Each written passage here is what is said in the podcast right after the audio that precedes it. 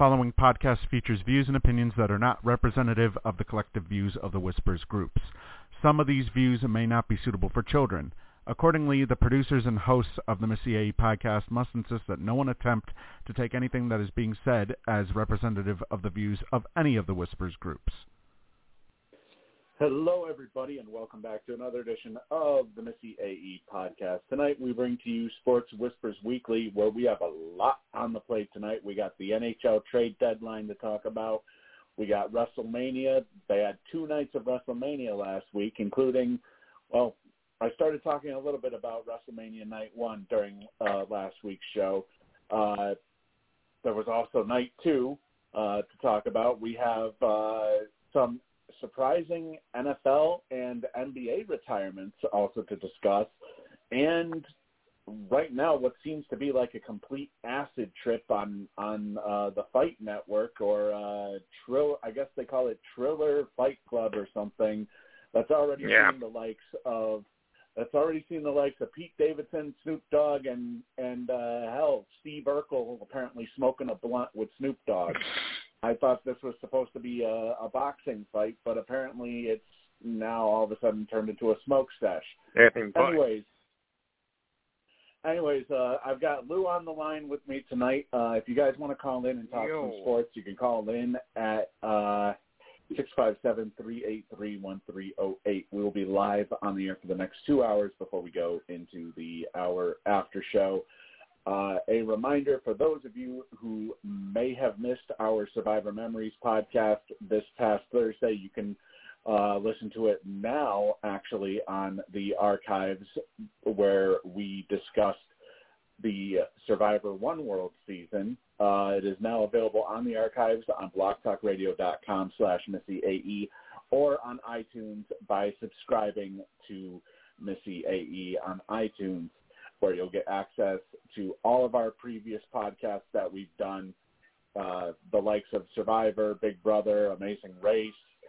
Uh, we've also done a whole shitload of sports podcasts for the past however many years. I've lost track now. Uh, but and I figure we should uh, we should we should get started now. Uh, Lou, do, Yes. you, do you have any idea about this Jake Paul Ben Askren fight that's supposed to be going on tonight? To where Yeah. now I guess they're I guess they're having the Black Keys playing now. I I, I, Ooh, thought, I like thought, that. I thought we were gonna get I thought we were gonna get straight into boxing. I Probably you know, not. Yeah, I, we I was never do. expecting, I was expecting to tune in to this uh to this boxing fight and seeing some boxing. You know, not Yeah. seeing uh, a whole rock entire skit about a, a rock concert and a whole entire skit involving Steve Urkel and uh, Snoop Dogg smoking blunts. Yeah, I, I like the Black Keys though. I mean, you got you gotta give me a little bit of that. But the other stuff, I think we can do without. That makes for that makes for a bad publicity stunt. Ugh. Yeah, break. Yeah, not not just that, but they have they have Diplo and they have Pete Davidson doing commentary with Snoop Oh, Dogg. Saturday I Night Live. Oh God. You know, it's it's no it's no wonder why nobody takes these celebrity fights seriously because of shit like this. And that's Um, exactly what it was. Shit. And you know, I I've I've mentioned in the past that maybe perhaps the Paul brothers may have a legitimate shot at boxing careers, but Jake Paul is probably facing his toughest task tonight by taking on well, I, I think he's actually a retired uh taking on a retired MMA fighter, Ben Askren. And I know Ben technically isn't really known for his stand up. He's more known for his uh for his ground game in mixed martial arts, but I think I think uh, Jake Paul is uh, diving into a little bit a little bit of uh, deeper waters here because Askren, you know, he has trained to fight. He may not have necessarily trained for boxing, but he, you know, he's he has had a boxing coach for his MMA career. So if I was Jake Paul, I probably would not be taking him lightly tonight because Even though he laid out uh, Nate Robinson uh, in his last fight, a two round or a six uh, two rounds into a six round fight. Which, by the way, tonight's fight is supposed to be eight rounds.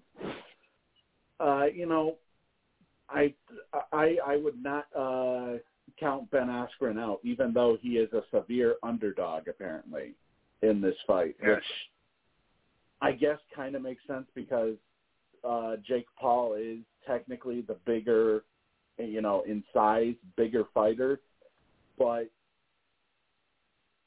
I mean, it's different when when your first two fights have been against scrubs in boxing. You know, you're facing an actual mixed martial artist now. It's it's almost like it's almost Yeah. like if Jake Paul were to have faced Conor McGregor, you know, for his in Conor McGregor's Uh. first fight instead of instead of Conor facing, you know, Floyd Mayweather like he did. And we Yeah. saw how he did against Floyd Mayweather. You know, uh, his first professional fight against Floyd Mayweather, uh, Conor McGregor, on in a lot of people's eyes, was winning that fight before he gassed out. So now we got Jake Paul uh, going against Ben Askren, and Dana White, UFC President Dana White, has gone on record uh, saying that he would bet a million dollars that Jake Paul loses to Ben Askren tonight. Yeah.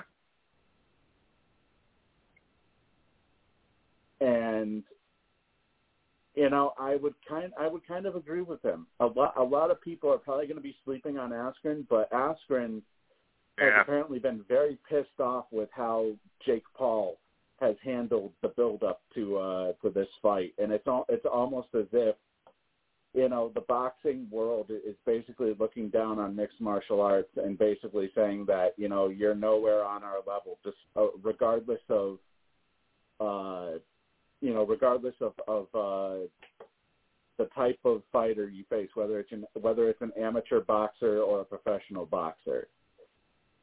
So, what what are your thoughts, Lou? Do you think that uh, do you think that they should be that they should be taking Ben Askren lightly here, or do you think there's real potential that uh, that Jake Paul could get upset tonight?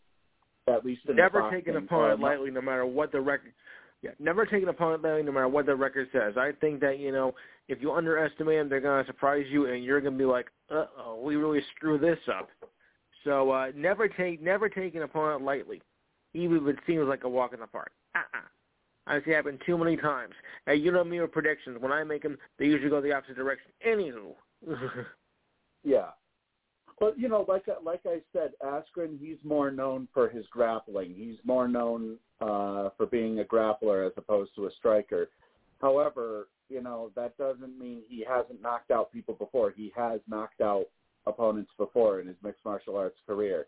You know, as a mixed martial artist, of the 19 wins that he's had, six of them have come by knockout. So, you know, it's not it's not something that should that should be taken lightly here. Uh, even though he's moving into the boxing world, uh, which I, I assume this is probably going to be his only boxing fight because, quite frankly, you know, he looked at this when it first when it first came up as a as an option. Uh, he took this fight as if it was going to be easy money, and reportedly, Yeah. you know, there's a lot of money uh, going down on this fight tonight, apparently. As far as Yeah. the as far as the payday goes, you know, it's it's ridiculous the fact that uh, the fact that a fighter like Jake Paul, who is only two and zero, and he, you know he's facing a guy who's never even fought prof- in professional boxing, and yeah. yet Maybe they should fight Urkel. Yeah. And That's yet, you know, now and and now we're, you know, seeing something like this. I mean, this, let's put it into a little perspective here. This is Yes. the same boxing card that has Frank Mir on the card tonight, who is a former UFC heavyweight champion, and you know has been known to knock out people. So you know, th- this is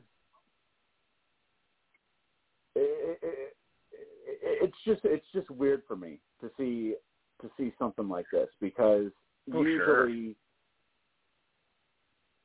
usually when you fight someone on a, at an amateur level, you fight someone with a similar you know a a similar skill set. And frankly, I'm just I'm I'm just completely uh completely mind fucked, if you will, that that or baffled too. That's Mhm. another another Yeah. way to put it. That Jake Paul is considered a heavy favorite just because he's had Mm. two previous bouts. That one of them was one one of them has been turned into an internet meme, uh, and the other one, you know, was his first professional fight. And you know, people wonder why boxing isn't taken seriously. This may bring it to a new low right there. Yeah, exactly. You know, I understand Yeah. uh if it's I understand if you have celebrities, you know, like Jake Paul, uh take place in something like wrestling, uh like hell, his uh his uh his brother, Logan Paul, got involved Yeah. at WrestleMania where he ended up taking a stunner from uh from Kevin Owens after being involved in the in the match between Kevin Owens and Sami Zayn. You know, getting celebrities to get involved in something like wrestling is one thing where they can Mm. do certain spots and everything, but you know, to get into to get into a boxing ring like this, it Yeah. it kind of embarrasses the sport a little bit. It puts it to shame. That's what the problem is. You know, I mean, you know, what about also uh Fox's um you know, uh gimmick they came up with uh, years ago? Uh, I for, I forget exactly what that was. What uh Celebrity what specific Deathmatch. thing was that? Yeah, but that's, Celebrity uh, well, that's not Fox. That was, that's not Fox. That was MTV. So that was, um, Fox did also like a celebrity boxing thing as well. So uh, that was kind of dumb too. Oh, okay. That I didn't know. I didn't know that they did a uh, that they did a celebrity boxing thing there as well. Uh, you know, if that's if that's the case, you know, obviously Fox has moved on from it now. You know, they haven't. Uh, they they've basically decided that you know that they weren't really getting the uh, the ratings that was uh, that would have come from that. So it kind of makes sense, you know, that they would that they would move on. Uh, but you know, I guess it's just this whole thing where, you know, it's tri- the Triller Fight Club, uh, as they call it, which is basically run by celebrities, quite frankly, because there's no actual, you know, boxing commentator on tonight's show. There's no actual person with with expertise on the uh, Mm. panel tonight. You know, hell, I would I would even take Frank Mir, who's been in MMA, uh, who's been on MMA commentary, or Yeah. or at least somebody you know who's on MMA, who, who's been on commentary for boxing or mixed martial arts to to actually comment about about tonight's fight. And, and actually, it's not just one fight. Apparently, there are multiple fights tonight. Uh, but hell, you know, we've gone through 21 minutes already that this fight was supposed to have started, and Snoop is still talking and smoking a blunt.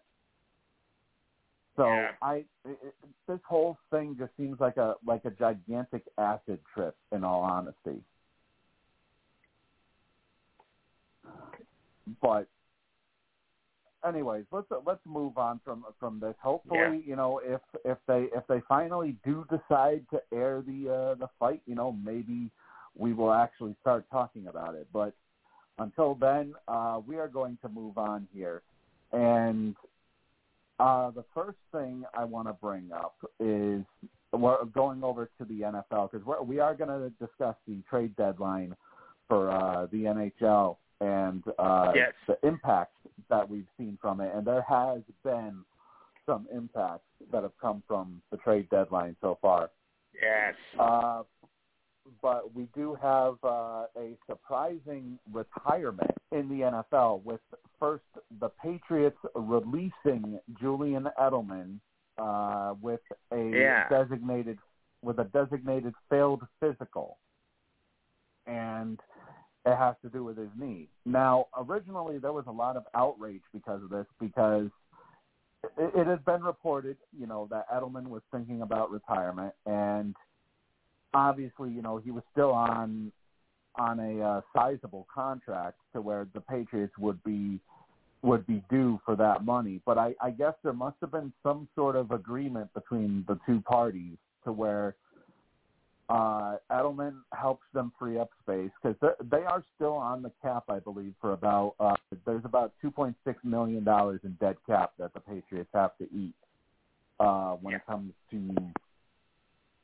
when it comes to uh, you know releasing Edelman.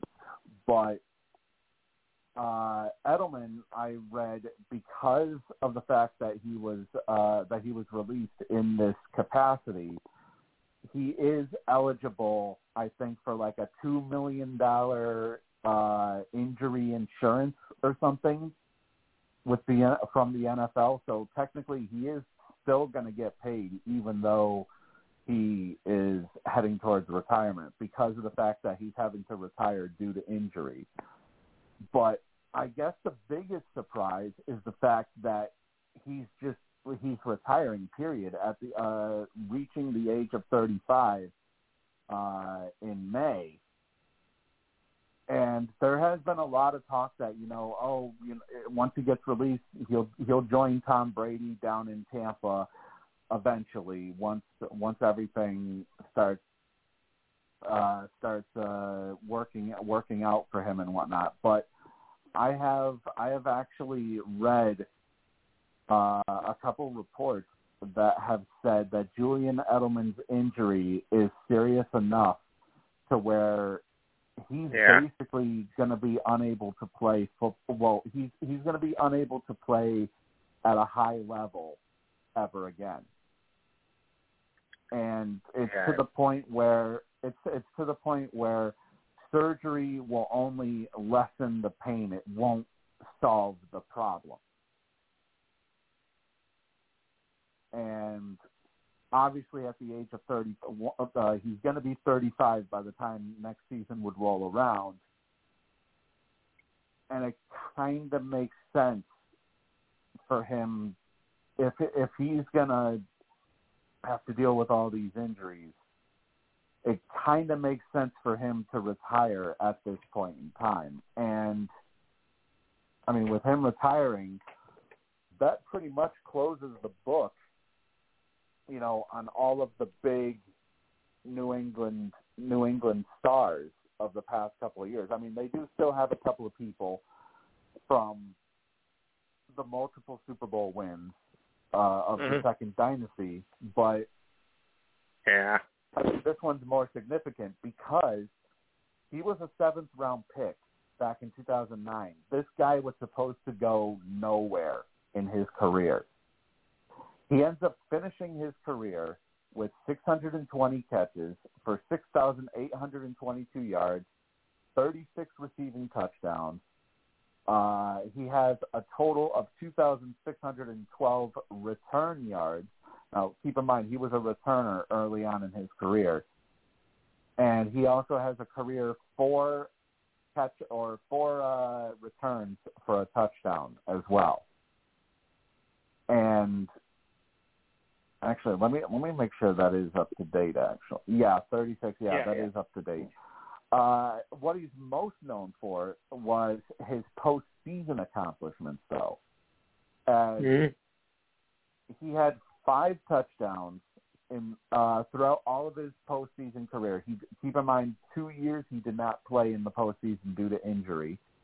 Uh, he he has had five touchdowns passing in his or receiving in his career uh, in the playoffs, with one rushing touchdown as well. Uh, he aver- or he caught a combined 118 catches for 1,442 yards with an average of 12.2 yards per catch. in his career in the playoffs. And not only does he have three Super Bowl rings, but he was also named the Super Bowl MVP of Super Bowl Yeah. 53. Now, Lou, what, what were your first thoughts when you heard about when you heard about this uh, about this shocking news that Julian Edelman not only was he released, but it was actually a precursor to his retirement.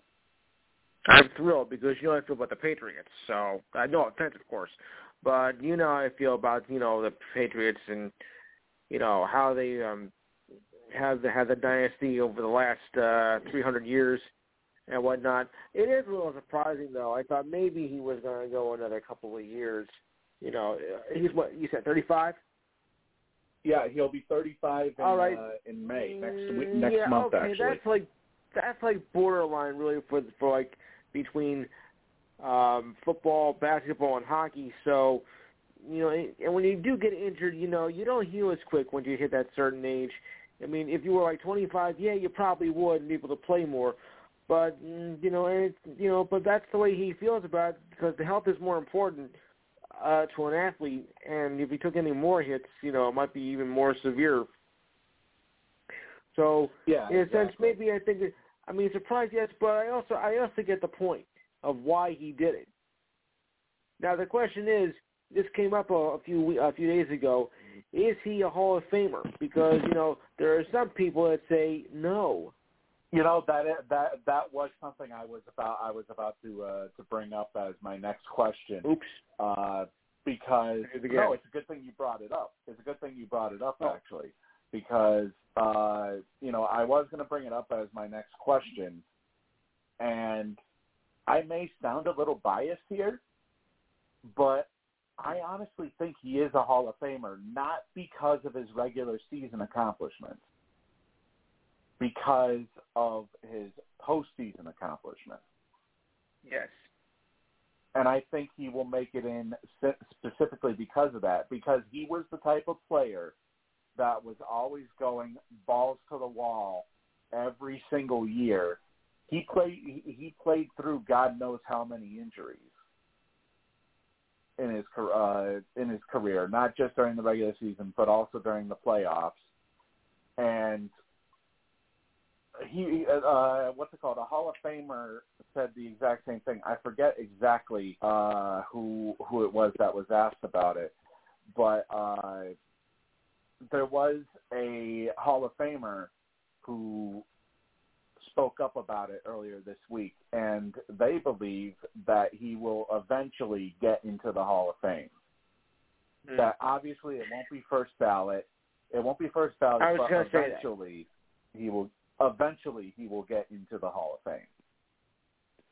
I was going to say, do you think he'd be a first ballot Hall of Famer? I do not think so. Even though, despite the No. fact with the three Super Bowls, and of course was the hero of Super Bowl Fifty One or whatever, when he, uh, you know, helped launch a comeback against the uh, against the Atlanta Falcons, who just uh, folded up and died in the second half. But uh, first ballot Hall of Famer, uh, no, I think the second Hall of Famer, uh, a second ballot. So let's say, okay, we're in 2021 now. You got to wait at least five years to get in. So maybe like in 2027 or 2028, you know, I think he'll make it, and I'll be almost 60 by then. Ugh, that's disgusting.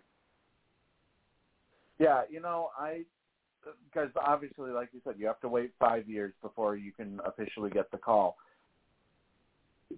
I, let me put it this way. Uh, Granted, he doesn't have any of the All Pros, and he doesn't have any Pro Bowls. Although I will say Edelman should have been considered for those pro for the Pro Bowls that uh, during the seasons that he played uh, Yeah. exceptional. Let let me put it like this: there are many highlights that he had during the postseason. Like, for example, the catch that that surprised everybody that it was ruled a catch when a lot of people thought that he dropped it and instead he didn't. I think it was against Atlanta. Yeah. Uh, that that one catch ultimately ultimately uh, turned around all the momentum that Atlanta had. It, it's it's these highlight reel catches that he made in the in the postseason that makes me think he will ultimately get in. Because think about it, you know, Calvin uh, Calvin Johnson, you know, he retired. Uh, this is really weird for me to compare Calvin Johnson to uh, to Julian Edelman. Um, but Calvin Johnson, you know, he had all these All Pros. He had uh, he had three time All Pro for first team and an, uh, a second team All Pro. He made the Pro Bowl six times. He was the receiving yards leader twice. Uh, also an NFL receptions leader and receiving touchdowns co-leader. Yada yada yada. You know, 80 mm-hmm. some odd touchdowns in the regular season. But what did he do in the postseason? Never even made it close. He Calvin Johnson nope. was only in the postseason twice. And far from opinion, memorable. In my opinion, I think I think uh, what should constitute a Hall of Famer is what they do in the clutch. What they do in the postseason where everything matters. You know, because regular season you get you get so many games. Postseason, yes. you get one loss, you're done. Yeah. You're you know you're done for that postseason. That's why I think Edelman will eventually get in, mainly because of his postseason uh, of his postseason performances. Yes, because he was uh, when you think about it, he was Tom Brady's most dependable receiver in, uh, yes, in the second true. dynasty. When there was somebody that Brady needed to go to to get a catch, Edelman was that guy. And I know people are saying, well, if Edelman is in the Hall of Fame, then Gary Clark needs to be put in the Hall of Fame, yada, yada, yada. Ultimately, you know, we got to keep in mind this is a complete, a completely different era of football. And Edel, Edelman was guy, like I said, that you would go to if you needed to get a play, a crucial play done. And for him to for him to not to mention be a seventh round pick, seventh round pick, 232nd overall. This is a guy who originally was supposed to be maybe just a practice squad guy at best in his career. And he ended up playing 12 seasons. Well, I shouldn't say he he ended. Well, I guess kind of because he did play a little bit this season. He ended up playing 12 seasons with the Patriots when he shouldn't have even played one full season, according to uh, you know to many draft experts at the time. That's ultimate. That's ultimately why I think he will probably get in at some point. You know, it, it's probably going to be a wait because you know there are going to be other uh, there are going to be other people there uh, that are going to be more deserving uh, of a Hall of Fame spot than him. But I believe he will eventually get in.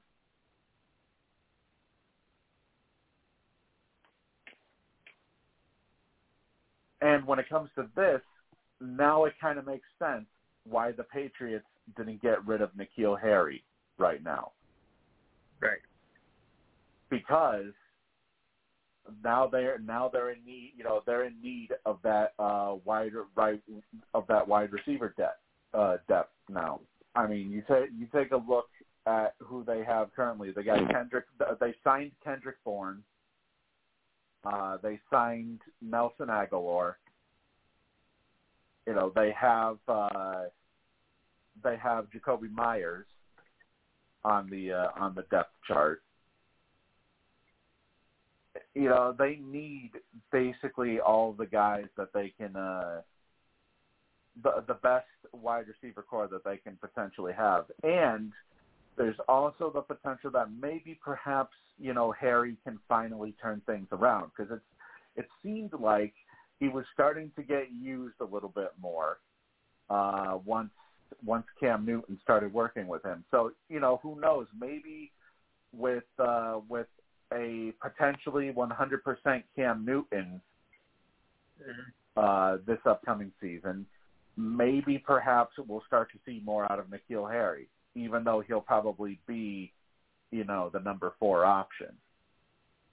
You know, there's still a lot of th- a lot of things to take away to take away from uh, from this retirement because let's face it, you know, Edelman Edelman was on his final year of his deal.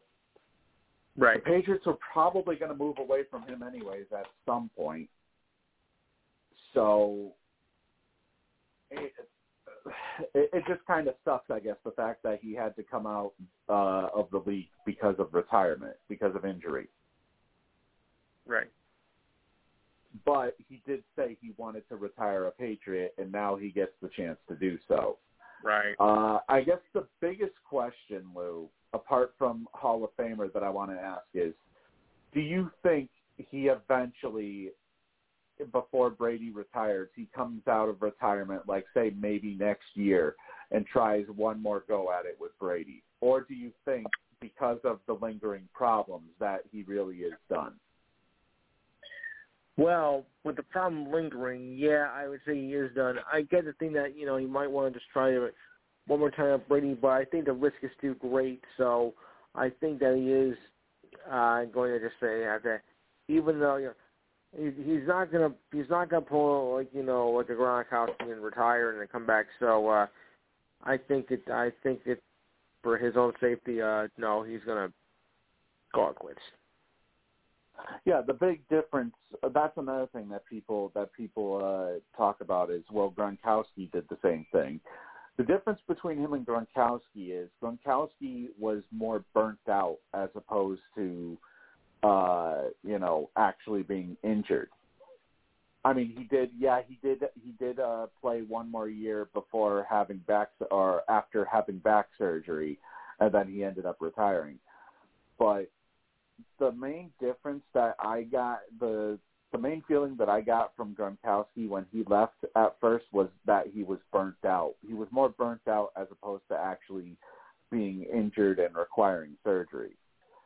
With with Edelman, like I meant, like I mentioned previously, Edelman, he's just eh, his knee is at the point where like I said, you know, surgery will only alleviate the pain. It won't get rid of the problem. So, you know, he would he's basically going to be having knee problems for the rest of his life. From what it sounds like. So, you know, he's just, he's he's not going to be in any condition to provide meaningful minutes out there on the field. So if he's not going to be able to give it his all, why even play the sport any longer? You see what I'm saying? Kind of makes sense now that he's retiring and you know, he could have easily retired with the Patriots and uh, you know, without being released and uh you know they would have to they would they would have to pay him all of the money that he was owed. But he decided to give the patriots a solid and you know uh give them that cap space. And he'll still technically get paid through the uh injury uh through the injury insurance by the league. So you know he's still going to get that money regardless. Mm-hmm. At the same time, you know, it'll it'll end up helping the Patriots in the long run by giving them uh, extra cap space, basically. Yes. All right. Uh, we do have uh, obviously the featured game currently uh, for the NBA right now on ABC is the Boston Celtics and the Golden State Warriors. Oh, excuse me. Uh, the Golden State Warriors at the half have a six-point lead over the Boston Celtics, 66 to 60. Jayson Tatum leading the way in the first half for the Boston Celtics, 23 points and six rebounds. Over on Golden State, as expected, Steph Curry with 22 points on three for seven shooting from three-point range. Uh, we also have Kent Bazemore with 14 points and Andrew Wiggins with 12 points out of that starting five. Uh, as far as Boston goes, any extras? Payton Pritchard with eight points off the bench. Uh, we also got Jabari Parker, the newly signed Jabari Parker with four points off the bench. Um, mm-hmm. Kemba Walker with nine, Marcus Smart with seven, and also no Jaylen Brown tonight for the Boston Celtics. So the Celtics are a little short-handed, uh, but the Warriors they are also playing without Kelly Oubre as well tonight. Well, Kelly Oubre also yeah, they are depleted, but they are still uh, they are still holding a six point advantage at the half over the Boston Celtics. Uh, some other scores from around the NBA before we uh, dive a little bit more into the NBA. Uh, we have in uh, late in the third quarter, the Washington Wizards with a 10-point lead over the Detroit Pistons, 86 to 76. Michael, uh, late in the fourth, we have the Chicago Bulls with a narrow five-point advantage over the Cleveland Cavaliers, 82 to 77, and the Memphis Grizzlies with about nine and a half minutes to go in the first half, with a seven-point lead over the Milwaukee Bucks.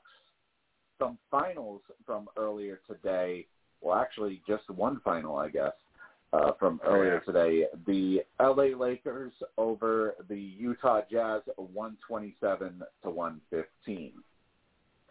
And another thing, actually, uh, this is significantly good news for the Lakers, is that Anthony Davis has been cleared for, for full on-court activity uh, in it's his uh, rehab in his rehab from his calf injury. So it is good news for Anthony Davis uh, that he'll be nearing his return in the near future, which is actually even better news for the Lakers because they're still out yeah. uh, without LeBron James.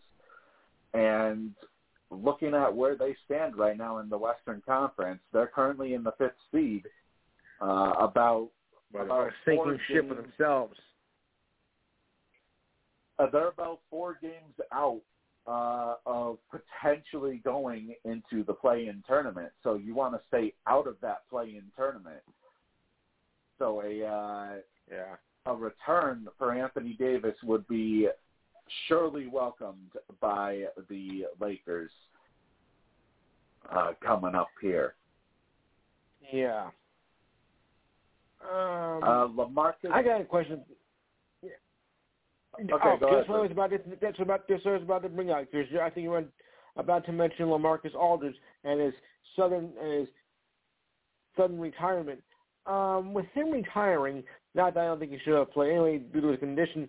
Um, is this going to do the Nets uh, some serious damage in the weeks ahead? I mean, you know, they've been battling back and forth, you know, between first and second all year, all season with with uh, the Sixers. Is this going to do some damage to their uh, playoff chances now that he's gone? Uh, I wouldn't say it's going to do specific damage to to their playoff chances. I think they're definitely a playoff team, regardless of whether or not they had him or not. Uh, I think what it's going to do is, is it's going to give the minutes that he basically was taking away from from certain fighters, it's just going to redistribute those minutes. So I don't know if I would necessarily say that it's going to really, you know, it's going to really take away any uh, anything from from their playoff chances. Because okay. let me take a let me take a look here real quick actually. You know he was he was averaging thirteen and a half points per game four and a half rebounds uh one point nine assists. And actually let me let me check when did he sign with brooklyn about uh, ten days ago ten days ago. Okay, so that means or they probably would have. Hang on, let me see. Okay, so they they parted ways, or he parted ways with the Spurs on March 11th. He signed. Okay, so yeah, he he parted ways with the Spurs on the 11th, and it said his last bit of playing time that he uh, he started playing once again on March 1st. Well, I mean on April 1st against the Hornets, and considering it's been a considerable amount of time since the deadline already, so basically we could say that his first game was against the uh, Hornets with the Nets. The five games that he played, he had 11 points twice. He had 12 points, he had 8 points, and he had 22 points. Yes. So I think based on the upside, the fact that he can still score 20 points per game, maybe that might hurt the Nets in the long run. But at the same time, you know, it's it, uh, what it what it, what this basically is going to mean is that they're going to have to, you know, redistribute that playing time now, and you know they're not going to be able to give certain guys you know, the rest that they would normally have. You know, that would mean players like Nicolas Claxton would see more playing time. Uh, Jeff Green, Blake Griffin. Because I, I mean, let's face it, that uh, the bigs they were already seeing uh, they were already getting a certain amount of uh, shared playing time as it was with the addition of Blake Griffin. But now that they that they had added LaMarcus Aldridge, you know, that was basically going to uh, that was going to take minutes away from DeAndre Jordan. That would have taken minutes away from Nicolas Claxton. And uh, yeah, you know, let's keep in mind you still have DeAndre Jordan on that roster. Yeah, so, I know. You know, it's I, I wouldn't say. I mean, it it, it is definitely going to hurt the Nets, but I don't think it's going to hurt them in in a way to where you know Yeah. they'll to where they'll slide to where they're in the play-in tournament or something. Because in order to be in the Yeah. tournament, you have to be below 500 at this point uh, in the Eastern Conference, and Right. the Nets, you know, there's no shot in hell that the Nets are going to finish below 500 in the uh, in the East. So, and you know, just just looking where they are right now, they cur- they currently sit two and a half games ahead of the third uh, ranked Milwaukee. Mhm. Uh, I just don't see with, with the amount of talent on that roster. I don't see them moving from the number two spot. I think, if anything, if they move at all, it'll be up. It'll be you know to grab the number one seed from the uh, 76ers. Now, what about the Knicks' chances? I mean, because they're really because they're really being a surprise team right now. They're three games above 500. Um, anything from I think uh, fourth on down is very very tight. So I think with and they're on their best winning streak in uh, seven years. So um, you know, what do you make of uh, their chances? Knicks, I think will I think will uh, barring a tragic uh yeah, barring a gigantic collapse, you know, I think that we will definitely see the Knicks in the playoffs this year. Um I see. assuming that Mitchell Robinson is potentially going to come back at some point, I think he will probably provide a boost to uh, to the Knicks' chances. Uh, Good. I don't really know if I would consider them legit contenders, though. No, no, of course not. That's not, that's getting carried away. But you know, just to make the playoffs for the first time in seven years, when nobody thought they were going to that they're going to do, you know, pardon the expression, jack shit. Uh, I think they're surprising the league. Yeah, no, I think I I do think they're definitely going to be barring any sort of gigantic collapse. I do think they will definitely be in the playoffs. Uh, especially considering they are going to get Mitchell Robinson. It sounds like they are going to get him back uh, for May second. Hang on, I think uh, do we have JB joining us? Got somebody. Got somebody. JB, is that you? JB, is that you? No, this is not JB. This is John. Oh, I'm sorry, John. Uh, you have Oh, you yeah, have the yeah. same area code as one of our you have the same area code as one of our callers. I apologize. I apologize. Uh, Oh no, that's all right. But, yeah, no, uh, I, I was calling to, to, uh, see, uh, you know, the whole thing with KD. Let, let, let me ask you this: with KD having his Achilles heel hurting, do you think that's affecting the way his cock works? Okay. Yeah, we are. uh The Sorry return about of the that, folks. That is uh actually, you know what? While I'm at it here, let me. um There we go. That should solve that problem. Uh Sorry about that, guys. Uh Was not expecting a call like that, uh but it happens, I guess.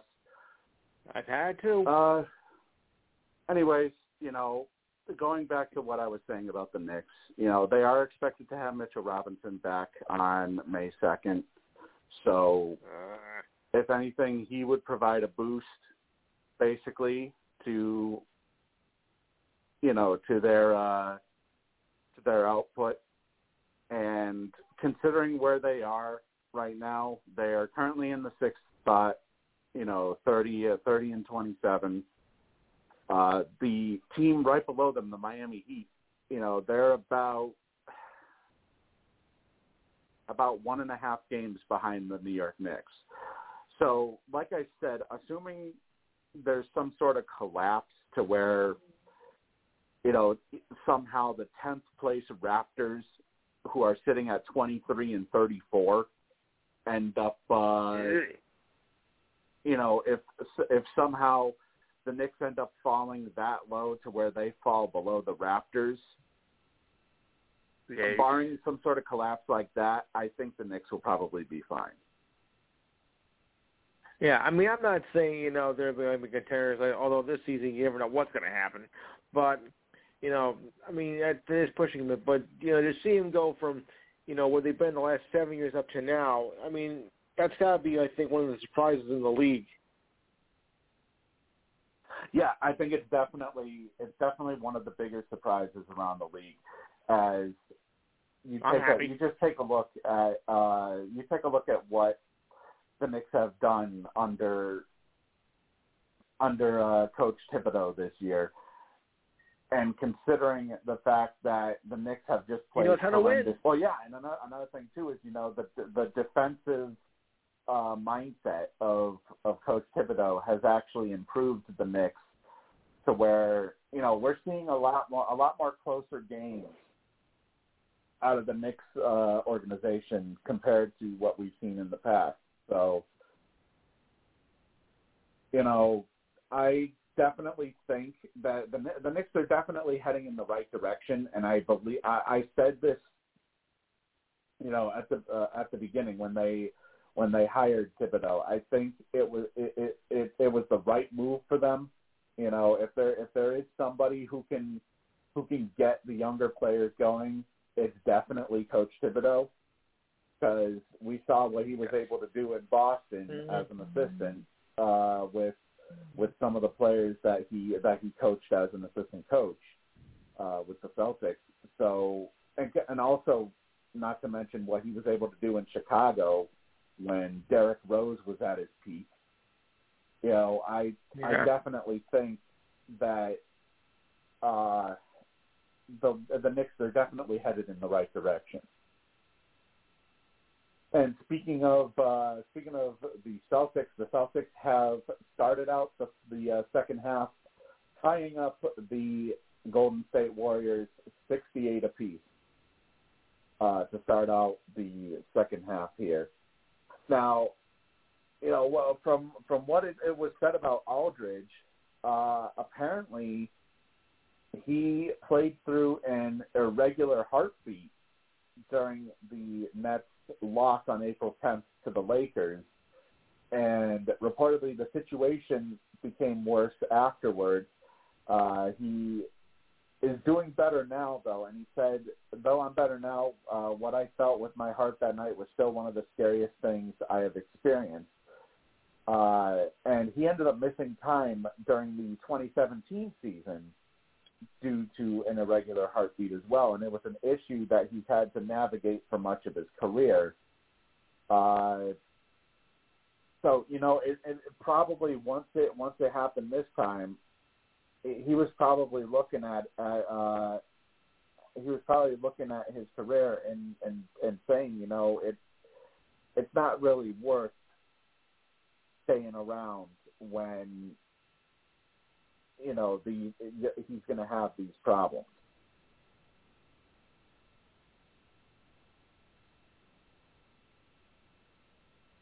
So it only makes sense for him to Yes. you know to basically uh, hang things up at this point. Right. I But, mean, all uh, careers do have to come to an end, of course. Obviously, yeah, obviously, all all careers do have to come to an end at some point. So Unless you're Tom Brady, who No, wants to play till he's 120 years old. Yeah, exactly. Now, taking a look at Aldridge's career, though, he spent his time throughout uh, different teams, the Portland Trailblazers, for the first 10 or so years of his career. Then he went to the Spurs for another six, and then he ended up, of course, uh, ending his career with the Brooklyn Nets uh, at the tail end of this season for his career averages, he finished his career his career with an average of 19.4 points per game, 8.2 rebounds, and two assists per game as well. Uh, and looking at the awards, you know, he is a he or he was an All Star from 2012 to 2019. He did miss the 2017 All Star game, so uh, he wasn't an All-Star then.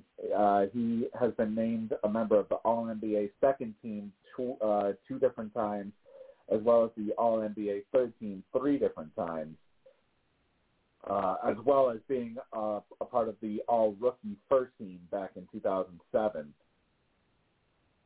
And he also wasn't really, uh, he never, uh, he never won an NBA title at all during his career.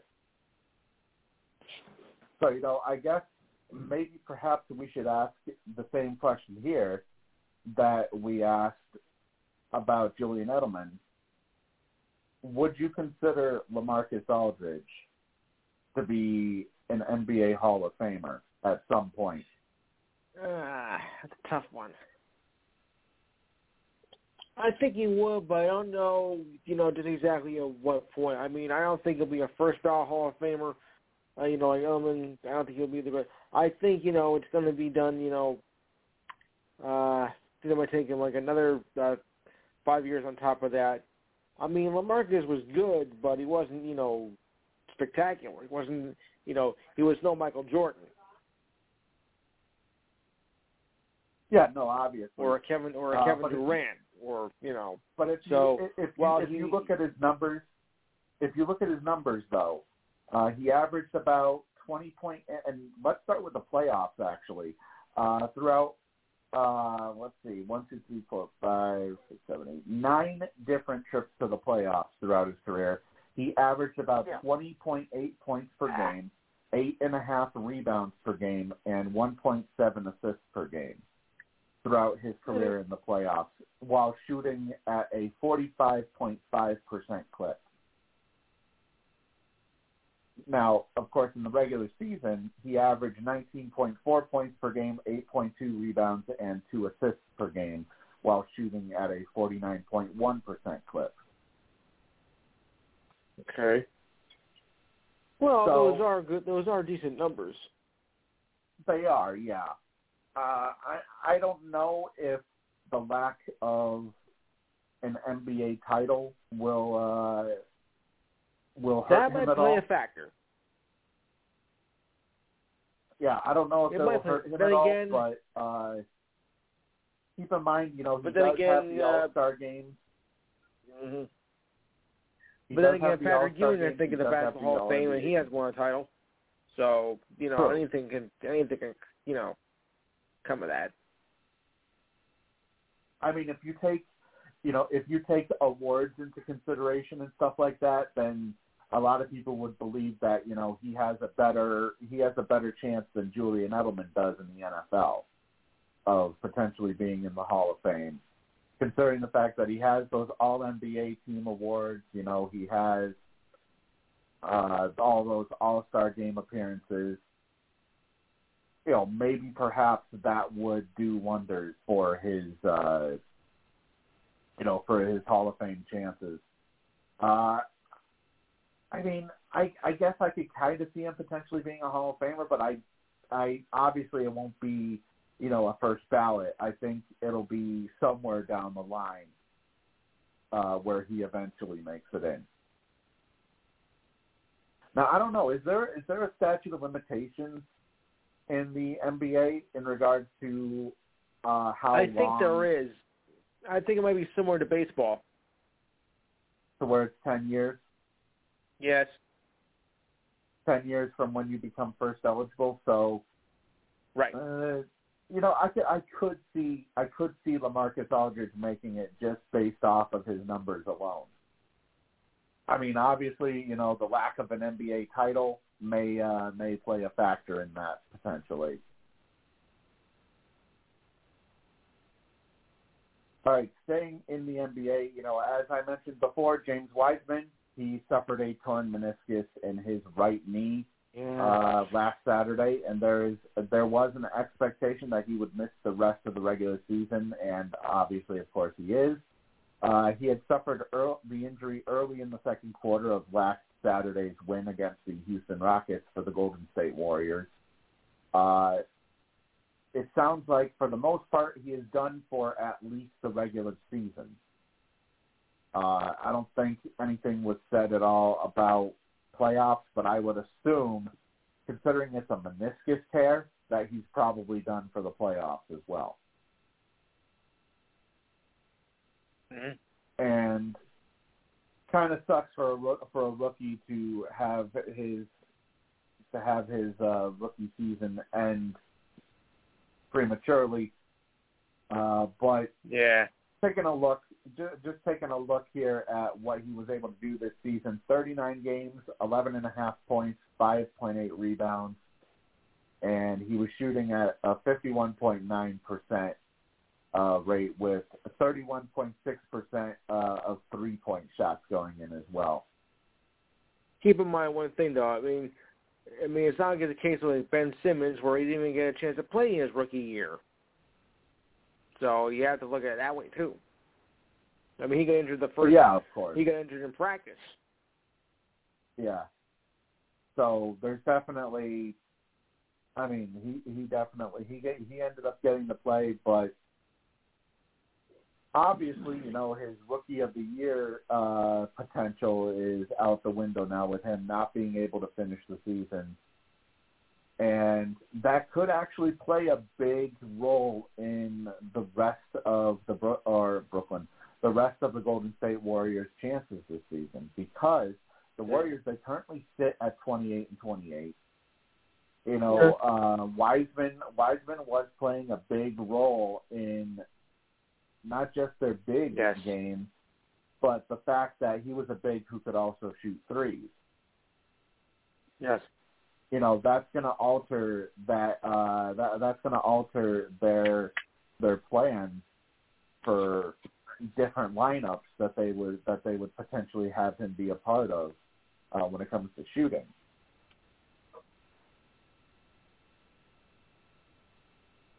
So you know that's definitely gonna have them change. That's gonna have them change uh, different different things that the, that uh, different lineups that they're gonna end up sending out there.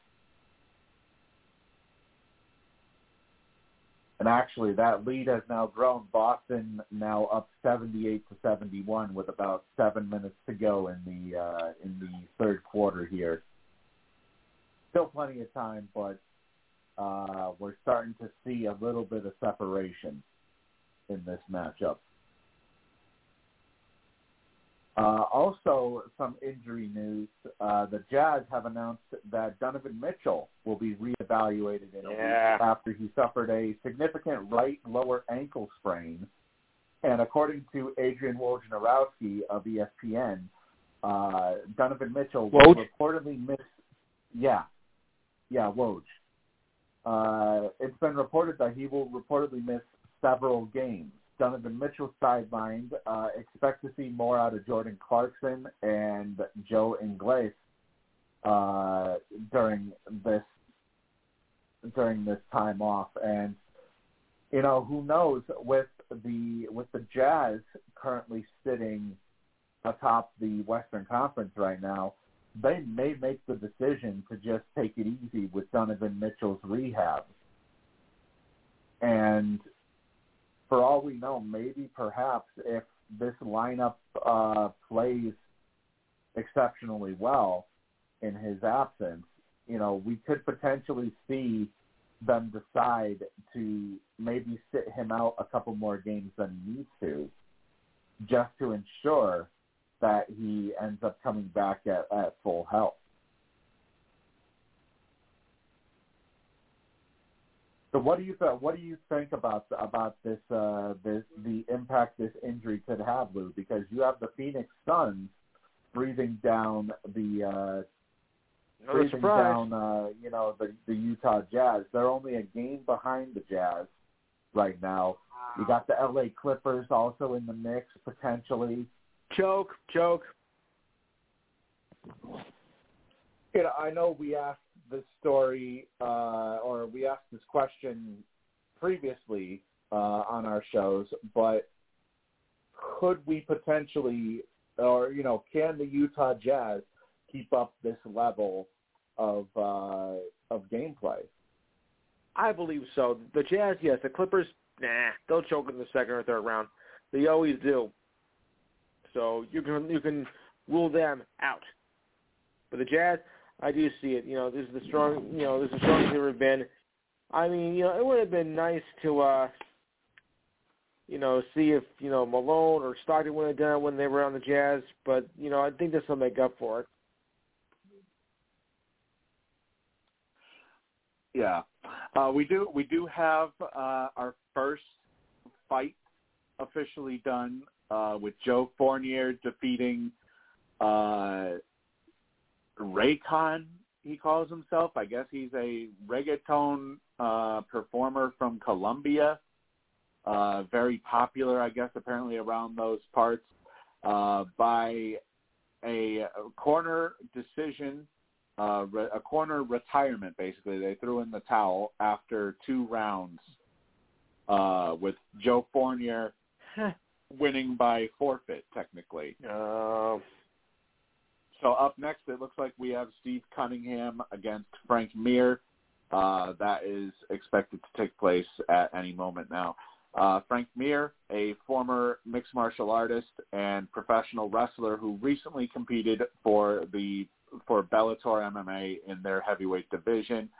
Steve Cunningham is a a pro boxer who held the IBF cruiserweight title twice between 2007 and 2011.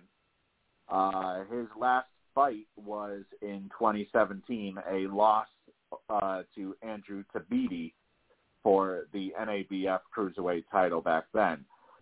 Now, this is a you know uh, this is a bit of a uh, drastic difference here because you're technically having a heavyweight fight a cruiserweight here.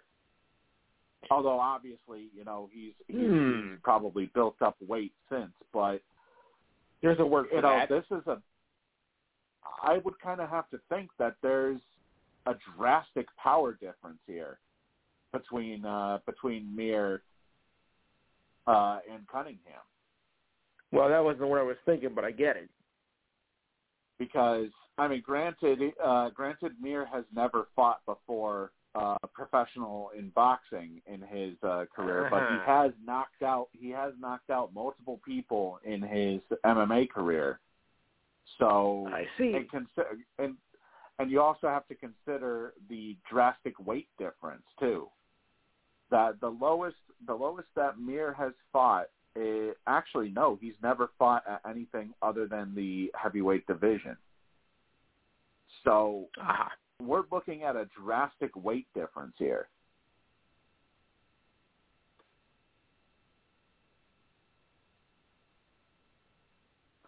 All right.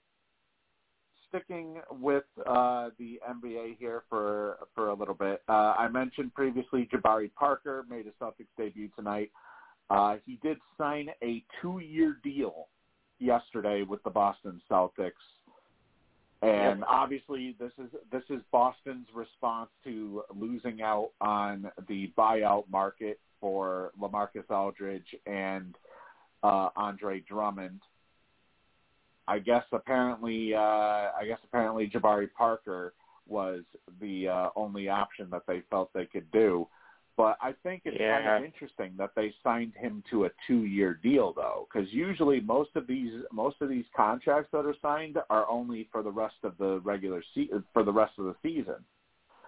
But with them signing Jabari Parker uh, to a longer deal, I'm kind of wondering if maybe perhaps they feel that they can get Jabari back to uh, the type of player that he was when he's able to stay healthy.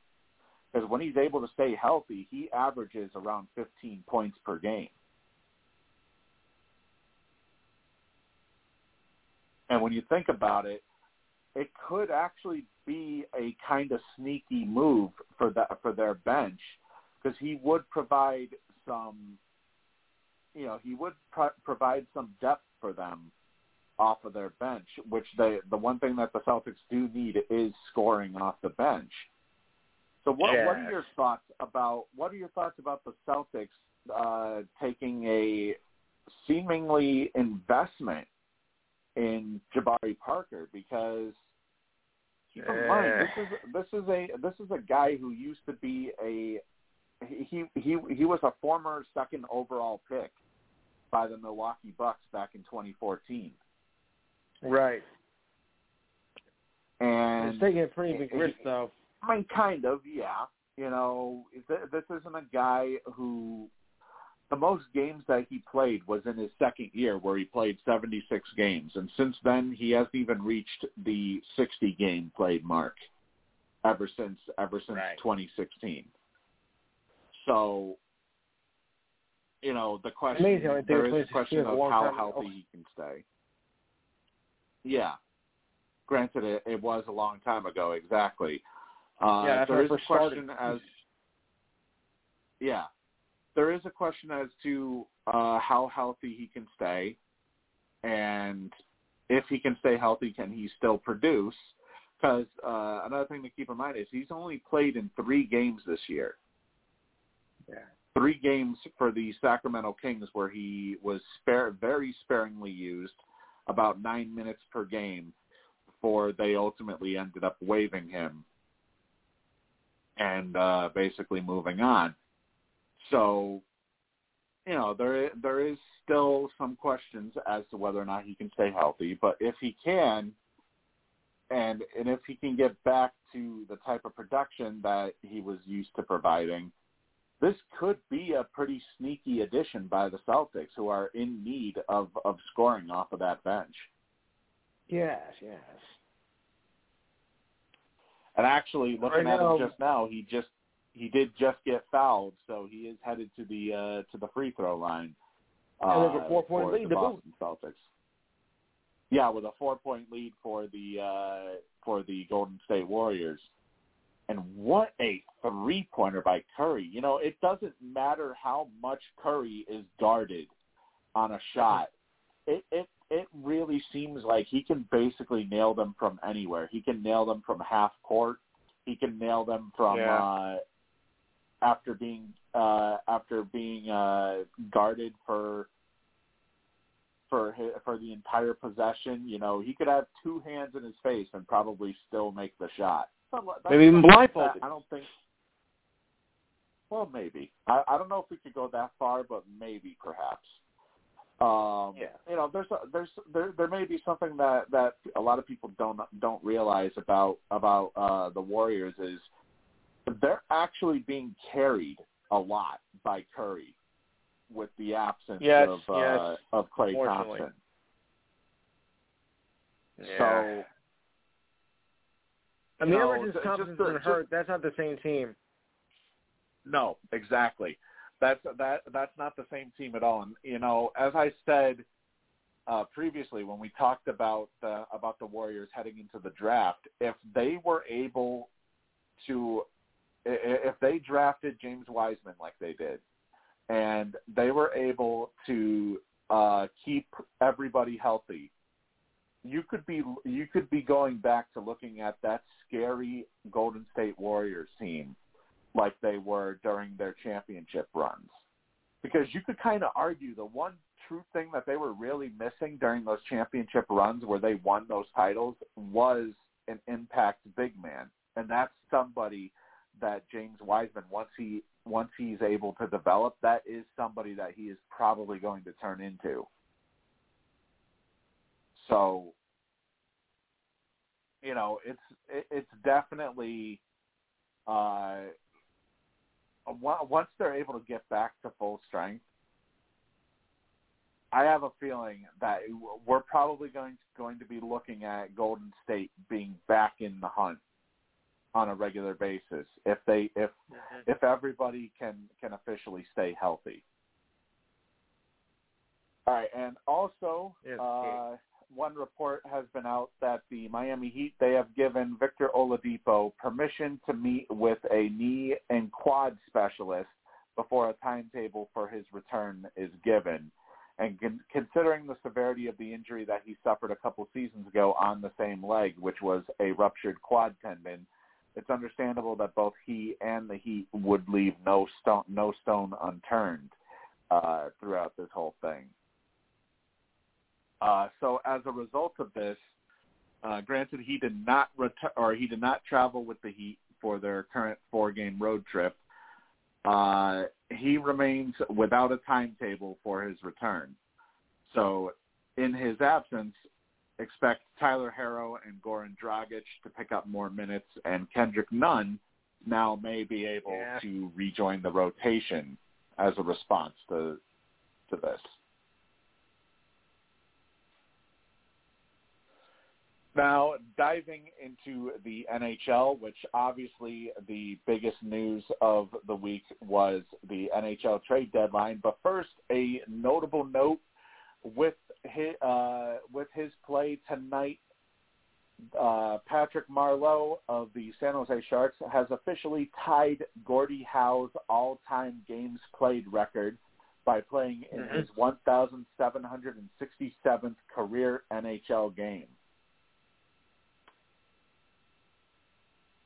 So uh, it's it's a notable record considering how long it's taken for somebody to even get to that height for games played. Also, the uh, NHL announced that the return to play of the Vancouver Canucks has been delayed from yesterday, as they were previously supposed to have returned to action uh, yesterday. That, of course, ended up not taking place uh, as they were scheduled to play against Edmonton, but that contest uh, has since been postponed. Uh, it did say that a revised schedule for teams in the Scotia North Division was expected to come yesterday. I have not seen it, so I don't know if it was put out there. Uh, Lou, do you have Yeah. any information on that? Well, I heard they were supposed to play tomorrow, but I heard that was pushed back too. Well, I would assume it probably would just just based on just based on you know all of the uh, all of the the COVID cases that have been going around that uh, that organization. You know, yeah, it, it, even it top just the Devils now. uh, it, it just kind of seems like it's not gonna it's not gonna be a situation that's gonna be resolved quickly. Yeah, I know. The thing is, though, what do you do about you know because the players are supposed to start in uh, mid-May, and the Canucks will be they want the Canucks to play the full 56 game schedule. So you know what do you do? Well, my understanding of it is that they would still play the full schedule. Uh, it's just Right. that uh, the Canucks, you know, the the Scotia North Division unless, of course, unless those games end up being inconsequential. You know, like mean of no, mean like- of no merit. yeah, like it would have no merit. You know, like uh, there wouldn't be a difference between whether or not they make the playoffs or they don't make the playoffs. Right. If they don't make the Uh, playoffs, I don't think you should even bother.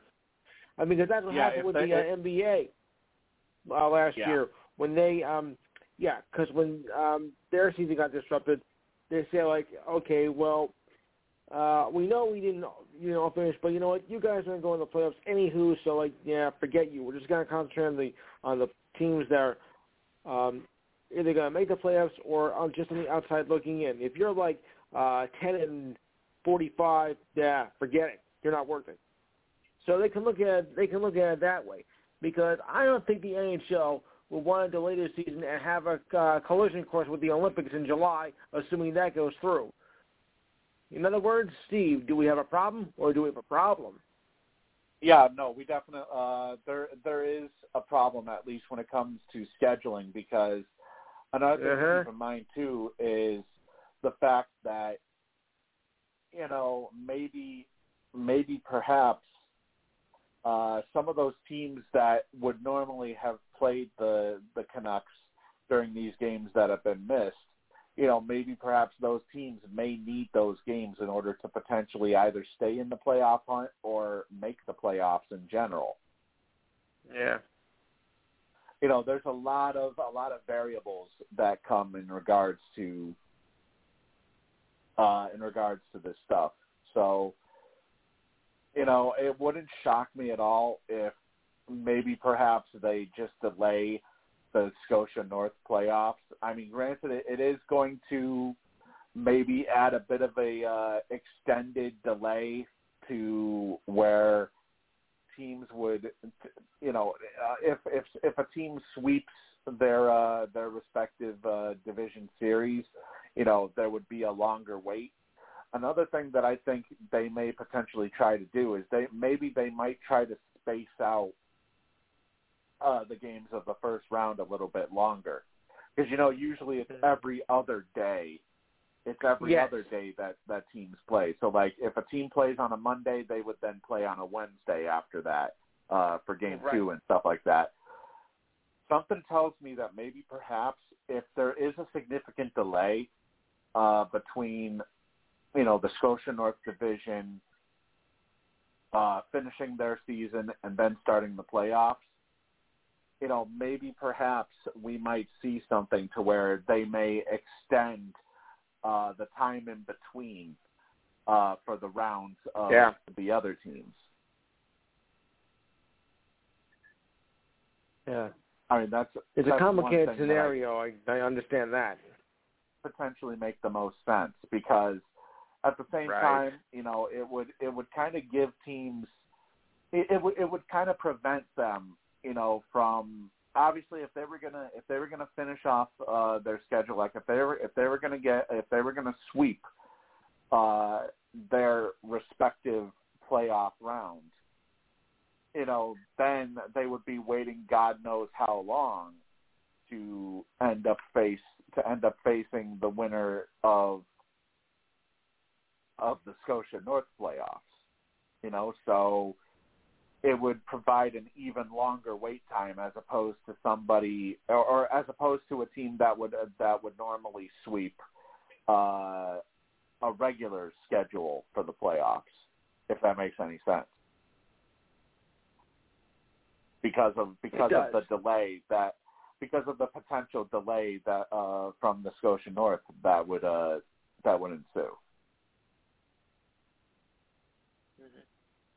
So I guess I guess you know as things as things go further, maybe perhaps we'll find out more information. Uh, but I would assume that if anything, what would probably happen is that they would just have a uh, they would just have a delayed uh, a delayed start to the Yes, yes. Scotia North playoff, essentially Right. unless like I like I uh, uh, unless like I said, you know, those games wouldn't prove to be consequential at all. Right. In other words, if they're meaningless, why bother? Exactly. Yes, that's what I thought. All right, I I I got to back out for a little while, but because uh, I may have another show to do. But if that goes wrong, I'll return, and I'll try to return within a half hour. All right, Lou. Uh, I'll keep I'll keep an eye out here for you. If anything goes right, wrong, uh, I'll be right back. Okay. Well, while we are uh, while we are waiting on on uh, on Lou to see if he uh, if he ends up rejoining us, uh, let's talk a little bit about WrestleMania 37. Uh, WrestleMania 37, in uh, apart obviously from the fact that they were uh, that they had to deal with rain, uh, in my opinion, wasn't that bad at all. You know, it, it's I've definitely seen worse WrestleManias. Uh, considering this was considering this was a two night thing like last year, you know, I kind of felt like maybe perhaps apart from certain matches last year, it sort of seemed like this year's WrestleMania was a little bit better in regards to the match quality. Uh, obviously, the first night we had Bobby Lashley defeating Drew McIntyre with the Hurt Lock uh, to successfully defend his WWE Championship, which kind of shocked me to be perfectly honest. You know, because uh, I did not see him at all uh, defending his title like that. I really thought that the way they were the way they were drawing up Drew McIntyre, uh, that it was going to be basically where he would, you know, finally get his big win in front of a packed audience or an audience of some of some kind whatsoever. Uh, so the fact that he was able, uh, the fact that they decided to keep it on Lashley, kind of surprised me. Uh, especially with them breaking up the hurt business, you know, usually when Vince likes to uh, likes to set things a certain way, uh, certain things into motion, usually it has a big payoff to where, you know, if a if a if a stable splits up, you know, they end up losing uh, their championships or whatever championships are held uh, by the respective members of that stable. So the fact that you know the Hurt business had just split up, obviously, in my mind, there were two things that were going to happen. Either Lashley was going to get screwed out of the title because of the Hurt business uh, being bitter, or the the whole Hurt business thing uh, being split up was all going to be a ruse, and that was going to allow Shelton Benjamin and Cedric uh, Alexander to come down and interfere on behalf of Bobby Lashley. So the fact that that didn't happen, and the fact that Lashley won to begin with, it, it just surprised me as a whole. But it was it was a good matchup, definitely, to open up uh, the delayed start to WrestleMania 37 night one.